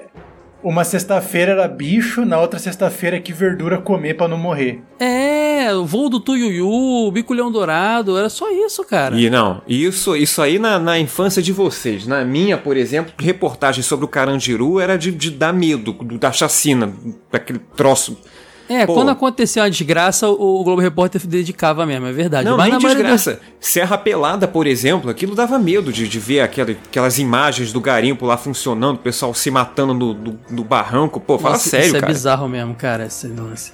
E aquela música de abertura contribuía para dar medo. Contribui até hoje. O Felipe falou em Carandiru. Eu lembro que teve quando a, a prisão foi desativada, né? Que ela ficou vazia. Antes dela ser demolida. Isso, antes dela ser demolida. Aí o Gugu levou uma médium lá, aí ela ficava encostando na parede. Ah, nossa! Mãe de Ná? Ele tá chorando. Não, era uma outra mulher, dessa vez não era mãe de Ná, não.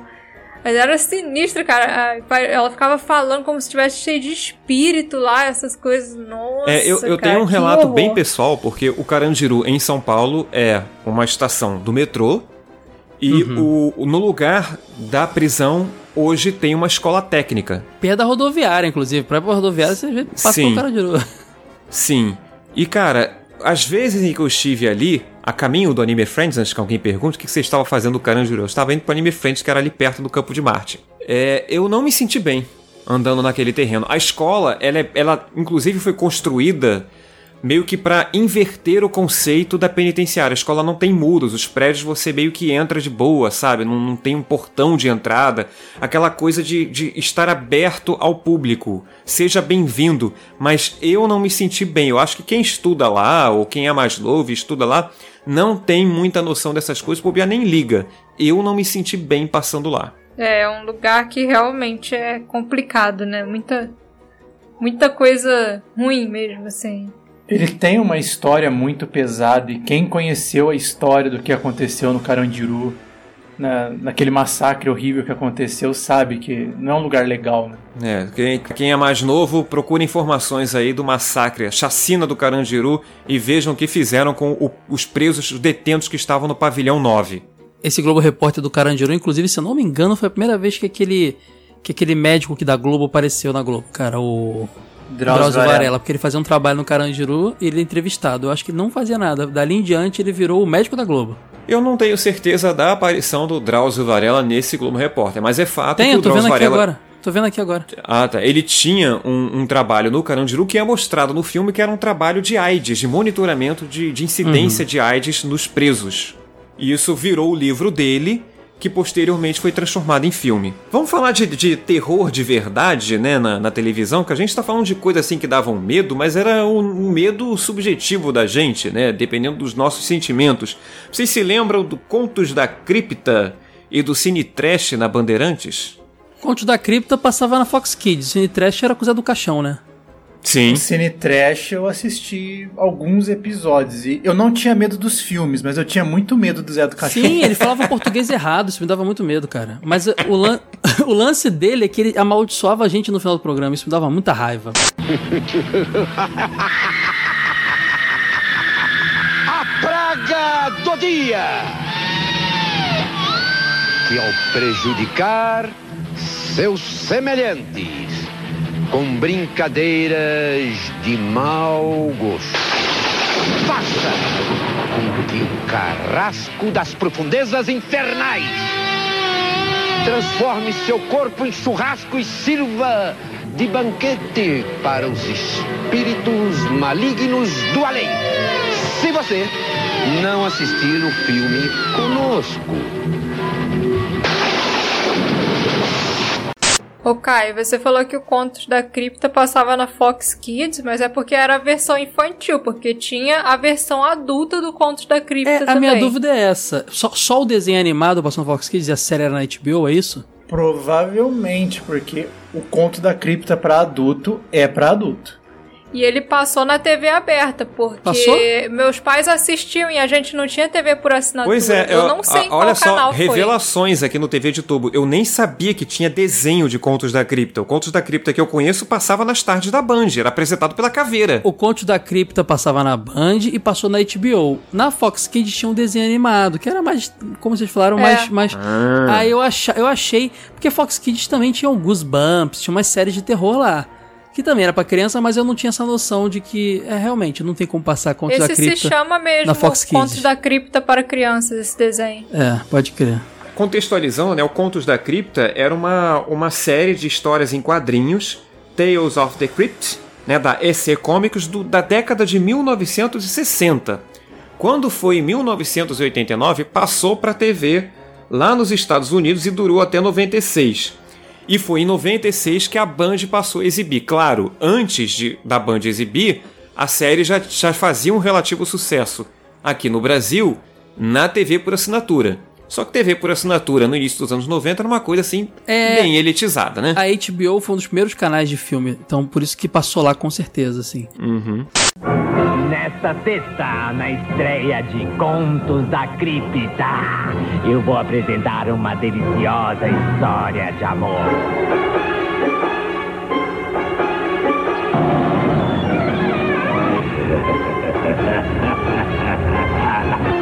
Meryl Hemingway, David Hemmings, Andrew McCarthy. Tudo pra mim. Não, é tudo pra mim. Uma poção mágica acaba trazendo efeitos indesejáveis. Amor mortal. Episódio de estreia de Contos da Cripta. Nesta sexta, nove e meia da noite, na Band. Foi bom pra você também? Oh, comigo elas sempre pedem a cabeça. Agora, o lance do Conto da Cripta que dava medo é que era apresentado por um zumbizinho, né? Um fantoche Sim. zumbi. Pode crer. Eu não tinha medo dele, não. Eu achava ele simpático. Ah, Sora, vindo de você. Ah, mas ele, ele era simpático. Não, ele não era simpático, cara. Ele era, e, e ele fazia umas piadas tão ruins, mas. Ele era assustador por vários motivos. Primeiro, porque é um zumbi. E segundo, porque era uma marionete mal feita. Ah, na boa, eu enfrento esse zumbi a qualquer dia, mas eu não fico 10 minutos sozinho com o Zé do Caixão. O Zé do Caixão era mais intimidador. Muito mais, aquelas unhas dele lá. Se, se- eu, eu- eu lembro que o que acontecia, quando começava o filme, eu assistia de boa. Quando aparecia o Zé do Caixão, eu tentava me retrair o máximo possível pra ficar longe da televisão. Então eu subia na cabeceira do sofá porque era o ponto mais distante que eu conseguia ficar. Então eu ficava pendurado em cima do sofá de pé, com os braços abertos, igual uma lagartixa na, na parede para não ficar perto do Zé do Caixão. Cara, o Zé do Caixão, ele é tão famoso lá fora, ninguém tem noção aqui. Ele é cult pra caramba. Principalmente Encarnação do Demônio, A Meia Noite Levar Sua Alma, esses filmes dele são muito cult. E lá ele tem o nome de Coffin Joe. Pois é, essa fama do Zé do Caixão aconteceu o mesmo fenômeno com outros personagens. Eu tava com saudade do Felipe cortar meu raciocínio, viu, gente? Ué, Só pensei explicar que o que, era o Coffin Joe. Coffin de caixão mesmo e Joe porque é um nome como Zé aqui, é um nome comum lá fora. É a adaptação mais direta do que a gente tem aqui do Zé do Caixão, Coffin Joe. Mas essa fama do Zé do Caixão, lá fora, é um típico fenômeno que acontece com muitos personagens brasileiros. O cara tem talento e aqui no Brasil ninguém dá nada por ele. Aí um dia. Alguém lá fora fala bem dessa pessoa É. e aí sim é que revisitam a obra dela aqui no Brasil. Exatamente. Aconteceu com o Zé do Caixão, aconteceu com o Chacrinha. Chacrinha era uma, uma pantomima aqui, né? Chacrinha é famoso lá fora? Muito, ele só foi ser valorizado porque um, um famoso, eu não lembro se era, acho que era antropólogo francês, ele esteve aqui no Brasil, ele era especialista em mídias, né, da televisão, e aí ele então elogia o Chacrinha dizendo que ele é um grande comunicador, um exemplo a, a ser visto, a ser estudado. E aí sim, a mídia brasileira, a imprensa brasileira, os estudiosos do Brasil passam a dar atenção ao Chacrinha. O Zé do Caixão, se o Caio me permite, eu gostaria de fazer uma recomendação. Existe um podcast chamado República do Medo, o RDM Cast, republicadomedo.com.br. Eles têm um episódio inteirinho dedicado à obra do Zé do Caixão e eles contam isso aí que eu resumi aqui brevemente sobre essa história da não fama dele no Brasil e da fama dele lá fora. A gente, infelizmente, às vezes tem essa mania de não valorizar, né, o que é nacional, mas o Zé do Caixão, ele foi considerado o José Mojica Marins, né, que é o, o cara que criou o Zé do Caixão e interpretou o personagem, é considerado o pai do terror nacional e foi uma pessoa que a gente perdeu também aí em 2020, né? Infelizmente ele faleceu em fevereiro. E vale dizer, é, a gente tá- teve outras pessoas, outros, outros exemplos de que coisas que bombaram lá fora. Primeiro, o, o Sepultura, o Angra, essas bandas de metal todas que cantam inglês, principalmente. O Ratos de Porão, que não é o caso de cantar inglês, mas também lá fora é idolatrado aqui, ninguém liga. Mas o Zé do Caixão, cara, ele. O, o, o Mojica, né? Tem uma curiosidade, tava vendo um documentário sobre ele também, no, tem no YouTube. É, e o documentário dizia que. Ele contando mesmo, né? Que ele fazia filmes pornô pra poder financiar os filmes de terror dele, porque não, vem, não davam dinheiro nenhum. Era a paixão dele, era o terror, que não dava dinheiro nenhum. Então ele fazia, ele era cineasta, né? Fazia pornô contra a vontade, ele não curtia tanto, pra ganhar dinheiro, pra poder financiar os filmes dele do que ele gostava mesmo.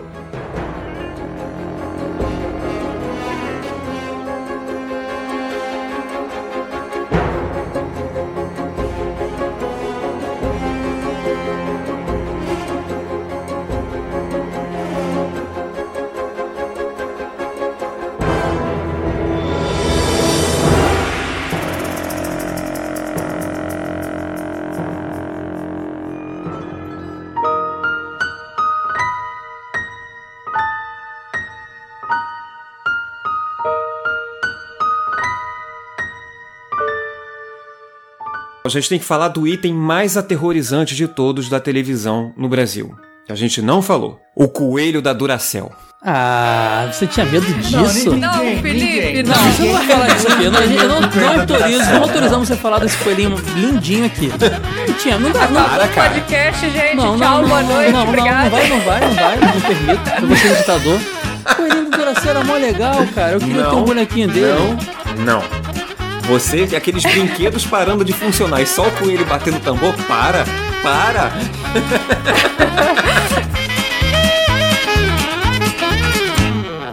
Então, com esse fobia de coelho do Felipe, a gente termina esse episódio. Se a gente deixou de falar de alguma coisa assustadora, gente, com certeza a gente deixou, ou às vezes até era algo que não era assustador pra gente, mas é pra vocês. Então, o campo de comentários aqui no post desse episódio tá liberado pra vocês comentarem e a gente trocar uma ideia no próximo episódio. Muito obrigado, valeu, tchau, tchau. Tchau, tchau. Valeu, pessoal.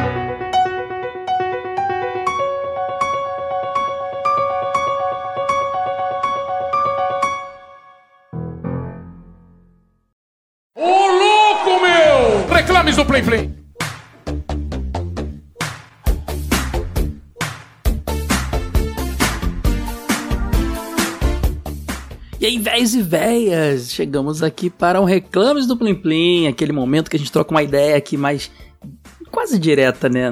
É, ainda é um pouco passivo, mas pelo menos respondemos diretamente aos seus comentários, dúvidas, sugestões. Recadinho antes de tudo. É, estamos na semana do consumidor na loja Jogo Velho, jogo é, loja do velho, loja do velho.com.br. É, tem descontos e kits e de revistas tudo mais. Corre lá, vale muito a pena. É só até domingo, dia 21 de março.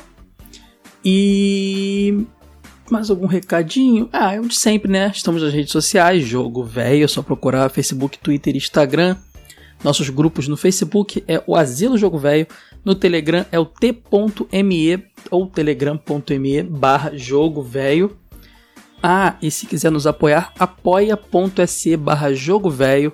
Desculpe qualquer barulho, hoje está um trânsito aqui, minha janela está aberta porque está muito quente, mas vamos fazer os feedbacks mesmo assim. Primeiro comentário aqui é do Adnan. Ah, detalhe que são os feedbacks do episódio 69 sobre a Saban, uma introdução a Power Rangers que em breve vai rolar. Episódio aqui também, por que não, um dia episódio de Beetleborgs, de VR Troopers e tudo mais. Começando pelo comentário do Adnan Alves. Galera, gostei demais do formato desse cast. Ficou com pegada de documentário, muito bom. Pô, que bom, Adnan. O objetivo era esse. Fico feliz que conseguimos. Sobre a Saban, é praticamente impossível falar de Saban e não pensar na Fox Kids, um canal que deixou muitas saudades. É, lembro que eles tentaram um tokusatsu próprio com Cavaleiros Míticos de Tirnanog. Esquecemos de falar dessa pérola. Foi uma segunda obra deles depois de Tartarugas Ninja, que era totalmente produzido de live action, né? Por eles, assim, era um lance meio medieval, meio tokusatsu, era uma loucura, cara. Não deu muito certo, obviamente. Aí ele continua, que não agradou muito. Mas eu gostava bastante de animes que eles distribuíam, como Samurai Pizza Cats e Super Pig, Abraços, dois clássicos que eles também distribuíram. Fizeram algumas alterações para o mercado norte-americano, mas distribuíram no ocidente. Boa, Dinan, bem lembrado, abração, cara. O Éder Aderaldo comentou: Ainda não consigo engolir esse negócio de uma série precisar ser americana para bombar. Hoje já sei o porquê. Só que não importa quantas vezes eu escute, não desce. Cara, o mercado norte-americano é muito fechado para algumas coisas, hoje bem menos. É, filme dublado, filme legendado, quer dizer, lá é muito raro, assim. Quando algum filme internacional bomba muito, eles dublam, entendeu? Então, assim, eles são bem fechados para algumas coisas, sim. Hoje menos, hoje bem menos, cara. Hoje, com a globalização, eles são muito mais abertos. De novas gerações também. Tem muito otaku lá no, nos Estados Unidos hoje em dia. Ele continua aqui, ó. Esse Beetleborgs assisti demais na Fox Kids, só que sempre achei bem maluco. Depois que eu fiquei sabendo do B-Fighter, sempre quis assistir, pena que nunca achei legendado, pelo menos não em português. Eu nunca vi B-Fighter, cara, vi cenas em japonês também, não sei se tem fansub aí disponibilizando, acho que sim, cara, bem possível. Mas pelo que eu vi, parece bem mais legal, bem mais sério, assim, bem, bem bacana o visual, eu gosto. A série de, das Tartarugas Ninjas, acho que eu entendo de não ter reassistido, já que muitas séries e desenhos antigos ficaram só nas nossas memórias. Não sei se foi o caso, mas é o meu caso. Cara, nunca reassisti porque, não sei, simplesmente aconteceu.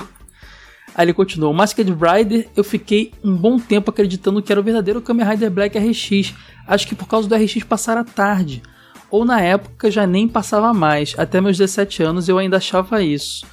É, não, é, é, aquele caso também de pegar cenas e mudar os atores e tudo mais. É, eu associava de cara que era outra coisa, cara, tava bem nítido para mim. E ele continua aqui mais um pouco. Ah, e só a nível de curiosidade, a palavra Spider, Supaidaman não existe, é só o jeito do japonês falar, escrever em katakana. A escrita em romaji continua sendo Spider. Eu sei, eu sei, a gente sabe, Ader, mas o a forma que a fanbase usa para diferenciar os, o Spider-Man japonês é chamando de Spider-Man, entendeu? Então a gente acaba reprisando a pronúncia por um toque de humor e também para poder diferenciar mais, entendeu? Continuando aqui, lógico que faltou falar de Power Rangers, mas isso deixa pro comentário do respectivo episódio. Boa, vai rolar. Esse ano. Ele termina dizendo: Sou de São Paulo, capital, tenho 30 anos, redondo igual eu. Boa, Éder. Bom, bom, bom saber mais sobre você, cara. Um abração. Daniel Bambinetti comentou: Salve galera do TV de Tubo. Cresci com Tokusatsu e Super Sentai japoneses, mas lembro quando surgiu os Power Rangers. Foi algo totalmente diferente, ainda mais quando começou a ter as continuações de uma série para outra. Era muito viciante. Realmente, Power Rangers tem essa diferença, quer dizer, depois de isso se perdeu. Mas em comparação com Super Sentai, que são as séries elas, elas eram contínuas, até no espaço ali elas eram a mesma equipe só trocando de poderes, né? Enquanto no Japão Super Sentai a cada ano era uma temporada completamente diferente. Uh, ele continua, ainda mais quando começou. Ah, isso eu já li. Realmente, quando criança, não percebia as tosqueiras que tinham nas séries, mas isso não importava na época. Agora, quando assisti o Masked Rider, eu não entendi nada. Ficava pensando como o Kamen Rider tá diferente. Achei muito ruim. Vocês comentaram como Masked Rider tem aquela pegada de Alf, onde um alien vai morar com uma família e tal, mas no começo de Kamen Rider Black RX, o Isamu, o Isamu Minami também está morando com uma família desconhecida.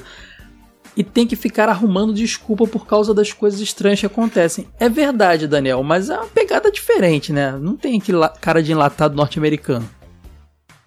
Sobre Beetleborgs, o visual deles realmente era muito bom, mas a história sempre achei muito fraca e infantil.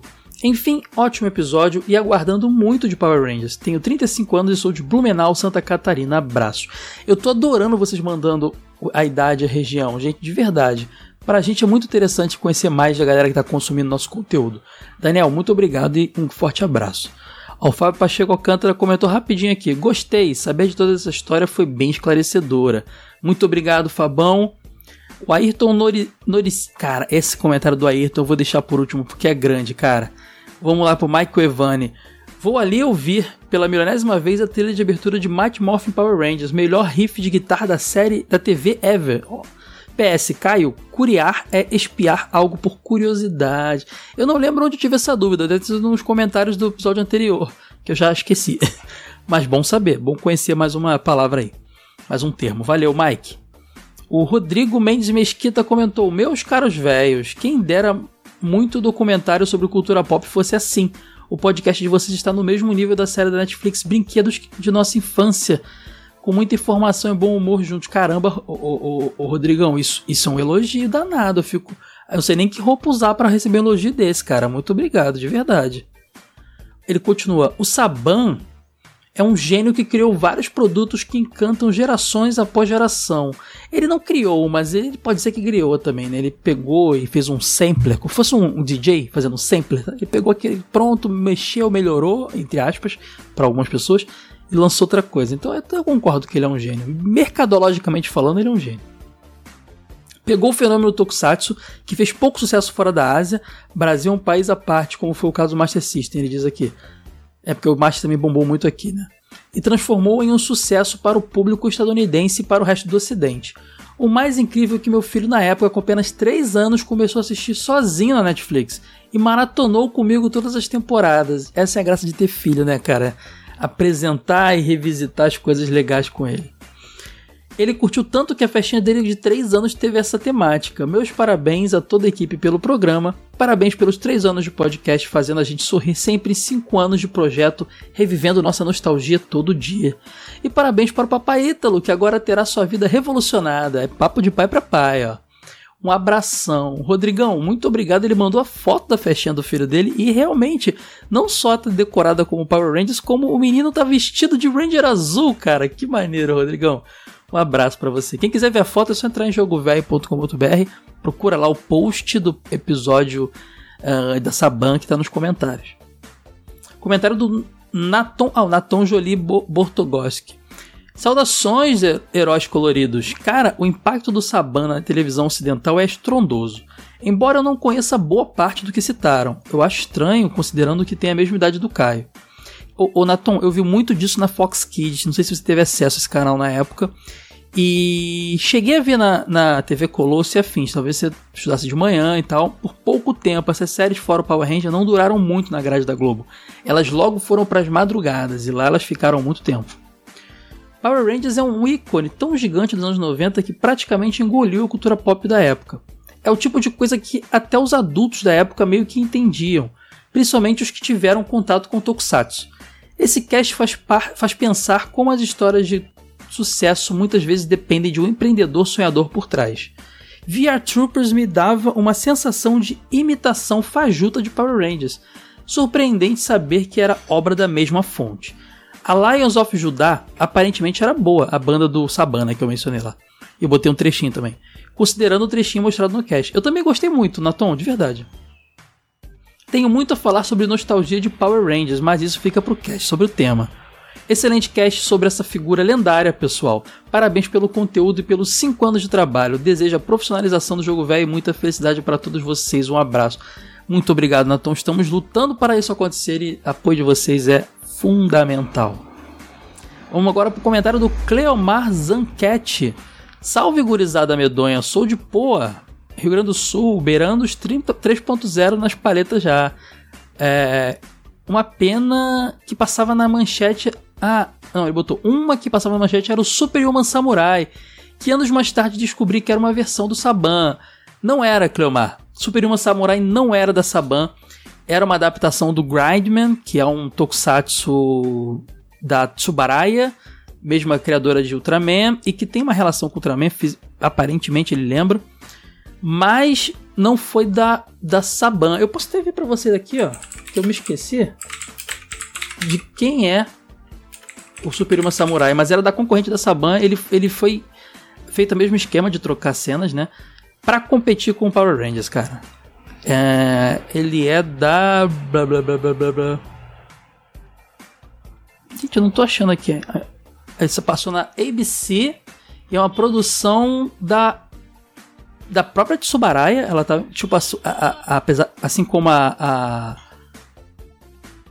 a Toei estava envolvida também com o Power Rangers diretamente, né? Subaraya, Ultracom e a Dig Entertainment, que é, e a Dig Entertainment que a gente sabe que era também uma concorrente da Saban forte. Então, Cleomar, Supremo Samurai não é da Saban. Uh, e esse Beetleborgs, ele continua, não era chamado de heróis por acaso? Eu lembro de vê-los na madrugada da Globo também, depois de ver uma corrida de Fórmula 1, passando boa parte daquela noite acordado. Sim, é, assim como Smallville, as novas aventuras do Superboy, é uma coisa assim, as aventuras do Superboy. O Brasil adora botar um subtítulo, né, quando não troca o título original. Beetleborgs veio como Beetleborgs Heróis por Acaso. E a Globo resolveu só chamar de Heróis por Acaso. Mas foi mais ou menos isso. Uh, ele continua aqui. Tinha um episódio desse ou outra série que passava na madrugada que uma menina virava água ou coisa assim escorrendo para enfrentar os monstros. Era bem legal. Façam um TV de tubo sobre eles, galera. Não sei o que é esse negócio da água aí, Cleomar, não lembro. Mas TV de tubo do Beetleborgs deve rolar sim, cara. Nem que seja um, numa época de recesso ali, um episódio mini. A Sora disse que não quer fazer, mas o Matheus quer, então quem sabe não rola. Valeu, Cleomar, um abração pra você. Darley Santos comentou: Rai Saban, a gente acaba não conhecendo os nomes por trás da coisa toda, né? Americanizou o Super Sentai, trazendo o estilo Tokusatsu para os Estados Unidos. Interessante saber dessa influência em Power Rangers. Nas... Essa influência em Power Rangers das Tartarugas Ninjas. Ah, do título, né? Aqui vemos um exemplo de como a história da empresa está entrelaçada com a do próprio criador. E aí o Mike Evani respondeu o comentário dele lembrando de outras séries que também tinham esse título grande, influenciados por Tartarugas Ninja. Ele falou do Guerreiros Tatuados de Beverly Hills, que é Jovens Guerreiros Tatuados de Beverly Hills, é maior, e eu cheguei a mencionar, e ele falou de um que eu esqueci, que era o Ratos Motoqueiros de Marte. Que é bem, bem era bem maneiro também. Muito obrigado, o, o Darley. Agora, o, comentário do Ayrton Noricic Nagata é enorme. Ele respondeu palavra a palavra que a gente ia falando no episódio. É, e, e eu fico até confuso de eu ler o comentário aqui, porque a gente não tem as perguntas, ele só solta respostas. Mas ele traz muita informação legal, então acessem lá jogovelho.com.br, acessa lá os comentários do episódio do, da Saban e lê o comentário dele. Tem muita informação ali, mas é preciso ter ouvido o episódio antes para meio que entender em que momento que ele inseriu cada um aí. Obrigado, Ayrton, pelo seu comentário, cara. Abração. Ficamos por aqui, galera. Um forte abraço para todo mundo. Até a próxima. Tchau, tchau.